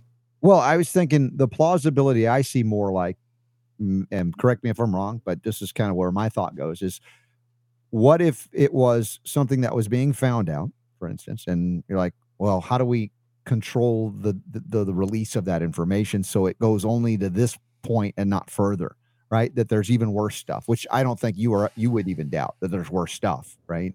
Yeah. So I mean, that for me is one plausible thing to go. All right. So uh, no, hold on, help me understand. So you're saying that that uh, O'Keefe would release this information in a way that it didn't go further Mhm. than him, and so it was kind of like I'm speaking theoretically, not specifically of O'Keefe, but if we're talking about that possibility, that was Okay. one of the things I could think of in terms of if he indeed is still actively working at Langley. Again, I, I don't haven't done the research that our friend Official Stories has in this in this regard, but I can say plausibly we know the uh, the the the technique of limited hangouts that even something that looks really bad, if it's brought out in a certain way strategically, it'll only go so far and it won't go to the place where they're afraid it will go. So in that and what would be the reason for coming out with it in the first place?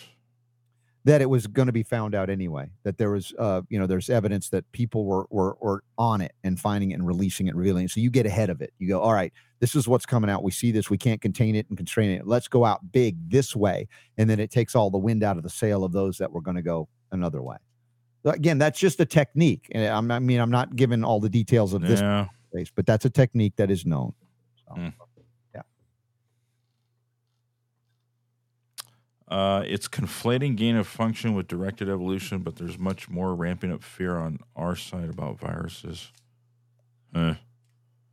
Which, of course, if and I mentioned this again, if they're still conflating the germ theory through all of this, that's another a- aspect of a psyop. I agree, because I want to get beyond that, but not everybody does. Okay. Hmm Well. Anyway. By the way, it's funny. Uh, I'm back in the gym now. I, I went three times last week because I've been traveling and I was sick for that week after the Florida trip and everything. And um, Rachel, the owner of the gym, my friend, was there and uh, training me, and she was like, "Dude, you're working hard today." I'm like, "No, I'm not working hard today. I'm just out of shape compared to where I was because I hadn't been in as regular." And so I'm in the yellow zone a lot easier than I normally am. I'm still not getting to the red zone and stuff, but she's like, "Oh, I like it when you're like this. I don't have to work as hard yelling at you to get you into the yellow zone." So, um, I'll get back to it pretty soon. Um, but yeah, if I hit the travel circuit again, it kind of takes me out of that rhythm. And when I say I'm out of shape, I don't mean to denigrate anybody in any way. It's just that the the level of shape that I enjoy being in is like a really high level of fitness. I feel my best there, but it's not like I'm out of shape. If eh, it's like it's like a minor complaint where you'll you'll break out the world's tiniest violin. Oh, Robert didn't get to go to the gym enough. Like oh, Robert didn't win the Chow Challenge this Right, week. exactly. like last week I was third place. And this week I'm not even going to try the chow challenge because it's some kind of weird jump rope thing where you have to move forward and backward. I'm like, I'm not that coordinated. Just tell me to jump rope. I can do it fast. Anyway, so just not worried about it. but feeling good overall, getting strong again. All right, let's see what we got coming up this week. Mm-hmm. So tomorrow, last day of January, uh, we got oh David Avocado Wolf will be on tomorrow in hour one. Sweet. He's That's probably cool. calling in from Hawaii. I think he spends his winters there. Yeah. Oh. Then we've got uh, Malcolm and Simone Collins uh, Mhm. coming on to talk about the Pragmatist's Guide to Crafting Religion. Ooh, oh, that's interesting. That sounds interesting. Kevin, hook us up with that one. I'm guessing so. Uh, let's see. The Pragmatist's Guide to Crafting Religion. Malcolm and Simone Collins focus both on how we can both, or how we can fortify traditions against decay, Mm-hmm. and how we can build new traditions out of whole cloth. That Mm. sounds like a very interesting conversation. Looking forward to that. Dude, that'll be good. Yeah. So then let's see what we got coming up on February 1st, Wednesday. Mm-hmm. Uh I don't I don't know who this is. Aga Wilson? I don't know. Aga? Aga? Aga Wilson? So that's a mystery guest that we'll learn more about. Those are usually the best. Uh on Thursday, we should have uh, Jonathan Emord Mhm. in hour one as usual, and then Melanie Martin. Yes, yeah. I met her first at the Red Pill Expo. Uh, Okay. She's an absolute sweetheart, and she's doing such great work in cancer. She wrote a new book about Yeah. her journey overcoming cancer, All right. and uh, she's cool. And then on Friday, we've got just a an, a just amazing show on Friday. Been a while, but we'll be welcoming back Laban Ditchburn in hour one. Laban, Been, been a while. We get to catch up with Laban and see what he's been up to. And then hour two, uh, Vera Sharav will be on. Just came out with a uh, a new. Actually, I think it comes out. Well, it actually just came out today. today the first yeah, episode comes out today, the- and it's out it. it's a new episode every day of this week. I believe it is. Uh, But uh, documentary. We got her on- Friday, and today was great. Both of our um, guests knew Vera personally, Yeah. and really just tied in thematically with what we are talking about. Uh, it was fascinating. By the way, Super D, you didn't get to comment on it because it was just me monologuing and getting to the guest. But that Fierce Pharma article about majority of docs would prescribe new mRNA therapies. No. This is not a good look for doctors, as I said. If you know, you try to be nice to doctors, and it says the majority. I know I don't know if it's a fifty-one percent majority. I don't. I didn't get into that the actual percentage. Did it say Right. 76% No, no, it's in there. Seventy-six percent. That's in doctors. doctors. Okay. Yeah. At a, you know, is it uh, twelve hundred? So Sounds is- about right, dude. That that really kind of matches up with a lot of other statistics that we've seen when it comes to just you know the general public.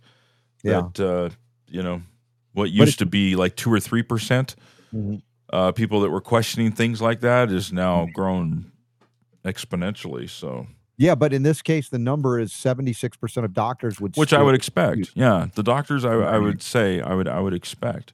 which Uh, but the fact the fact that you've got twenty four percent. four percent of the doctors, that's pretty significant. You're a glass half half full kind of guy, aren't But you? But it's there? true. It's true. I mean, think about it. Think about where things were, even just when I started on this journey with you. Mm-hmm. Yeah. Uh, you know, you didn't have 26% of doctors that were questioning stuff like I mean, that's that just wasn't, you know. Yeah. You had maybe maybe maybe on a good day, depending on what you were talking about, it was maybe like maybe like 10% or so, maybe. Yeah. You know? So True, but my my so-called confirmation bias, and I readily admit it, is I'm not really pleased with these doctors that are still morons and and and you know buttheads. Robert, they're just following the science. What would you Yeah. expect? Yeah, no, it's embarrassing. I'm embarrassed Yeah. for them. Let's just say that they don't care, but I am. All right, what else we got in the chat room here? Oh, you gonna add some more upcoming events? Do we have some more to add to the mix? I Image? just uh, well, yeah. I mean, it's current as of now. I just added the RSB reunion thing on there. Oh, okay, um, you know what? I got earlier. An event. Let me let me just check this out. I just got invited. I was talking about one in LA. I couldn't go to, uh, but they've invited me to do a, a talk and and modify moderate moderate moderate some panels as well. Here it is. I'm going to forward this to you, Super D, because we can we can Okay. add um we can add this into the upcoming events because I've committed to do it. Let me Okay. see how I get this open so I can send it to you. There we go. Forward to Super Don. Ask E boom. And it's called uh Biomed Expo. And just verbally, I will tell you now, it's like a three-day event. Um it starts what, Sep- September 14th through the 17th. So that's uh, way out there. All right. So we got time, but it's Yeah. in Las Vegas. Okay. Folks, there's Las Vegas. So if you want to go there, it'll still be hot in September, but you can handle it. Uh, so September 14th through 17th in Las Vegas, and it's called the Biomed Expo, and you'll have imagery. You know, at least we'll get you plugged in, so we can put these things up in the upcoming events for people to plan ahead.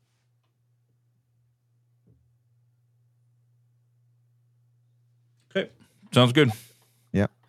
All right, I got to make take care of it. coming up. Let me just see if there are any other last minute questions or comments. Shout out, hi Marge, I see you there. Hey Steve, thanks for being on board with us today. And there's Pat. Had Laban's number, just didn't make it to my new phone. Help. Want to reach out to Laban? Yeah, you know his his uh, U.S. number works in Mexico like a, like it's a normal thing. Apparently, Hmm. you don't have to contact him through apps. You can do it that way. So, my phone is just blown up. Um. Your- all right. So phone- you wanna you wanna you wanna get give her the number, or Yeah, we can give Pat the number. I don't have it. All right, I'll give it to you, and you can give it to Pat. He doesn't call me much. You know. He doesn't. Oh, did you say something to offend him? I don't think so. He doesn't send me flowers anymore either. Exactly. All right. So official stories as we speak, people are still dying from remdesivir. This Walker guy wrote the white papers for remdesivir. Yeah, I mean, there's some strange conflicts that people are not acknowledging yet. I agree. That's problematic. In fact, one of the things I wrote about in my endorsement for Jonathan Emord, uh, you know, I specifically talked about uh, the danger of the shots and kidney killing drugs, uh, as opposed, you know, like Tim Kaine supported the mandates. Obviously, Jonathan would never support mandates. So um, that was referenced, and, and Jonathan loved it. So as far as I know, that'll go out in the national article unless they end up editing it, which they can. Uh, let's see. Bolden's leaving already. We're not done. We're almost done. We're not done yet. Don't run away. Unless you got to go done. to the farmer's market. Supernon is done. I'm done. All right. If you're done, then we're done. Because Dun dun dun dun you, don't- you don't want to give me the keys to the kingdom.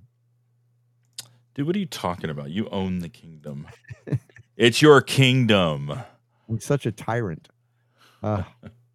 All right, guys. We'll appreciate you tuning in today. Yep. Thanks for good- hanging out with Good us. good start to the week. Great. We will be back tomorrow. Same bat time, same bat channel. Yeah. That shows you how old I am. If if you're in your 30s, you have no idea what I'm talking about. Yeah. Um, but in any case, all right. Well, have a good day, guys, uh, and we'll see you guys tomorrow. Thank you.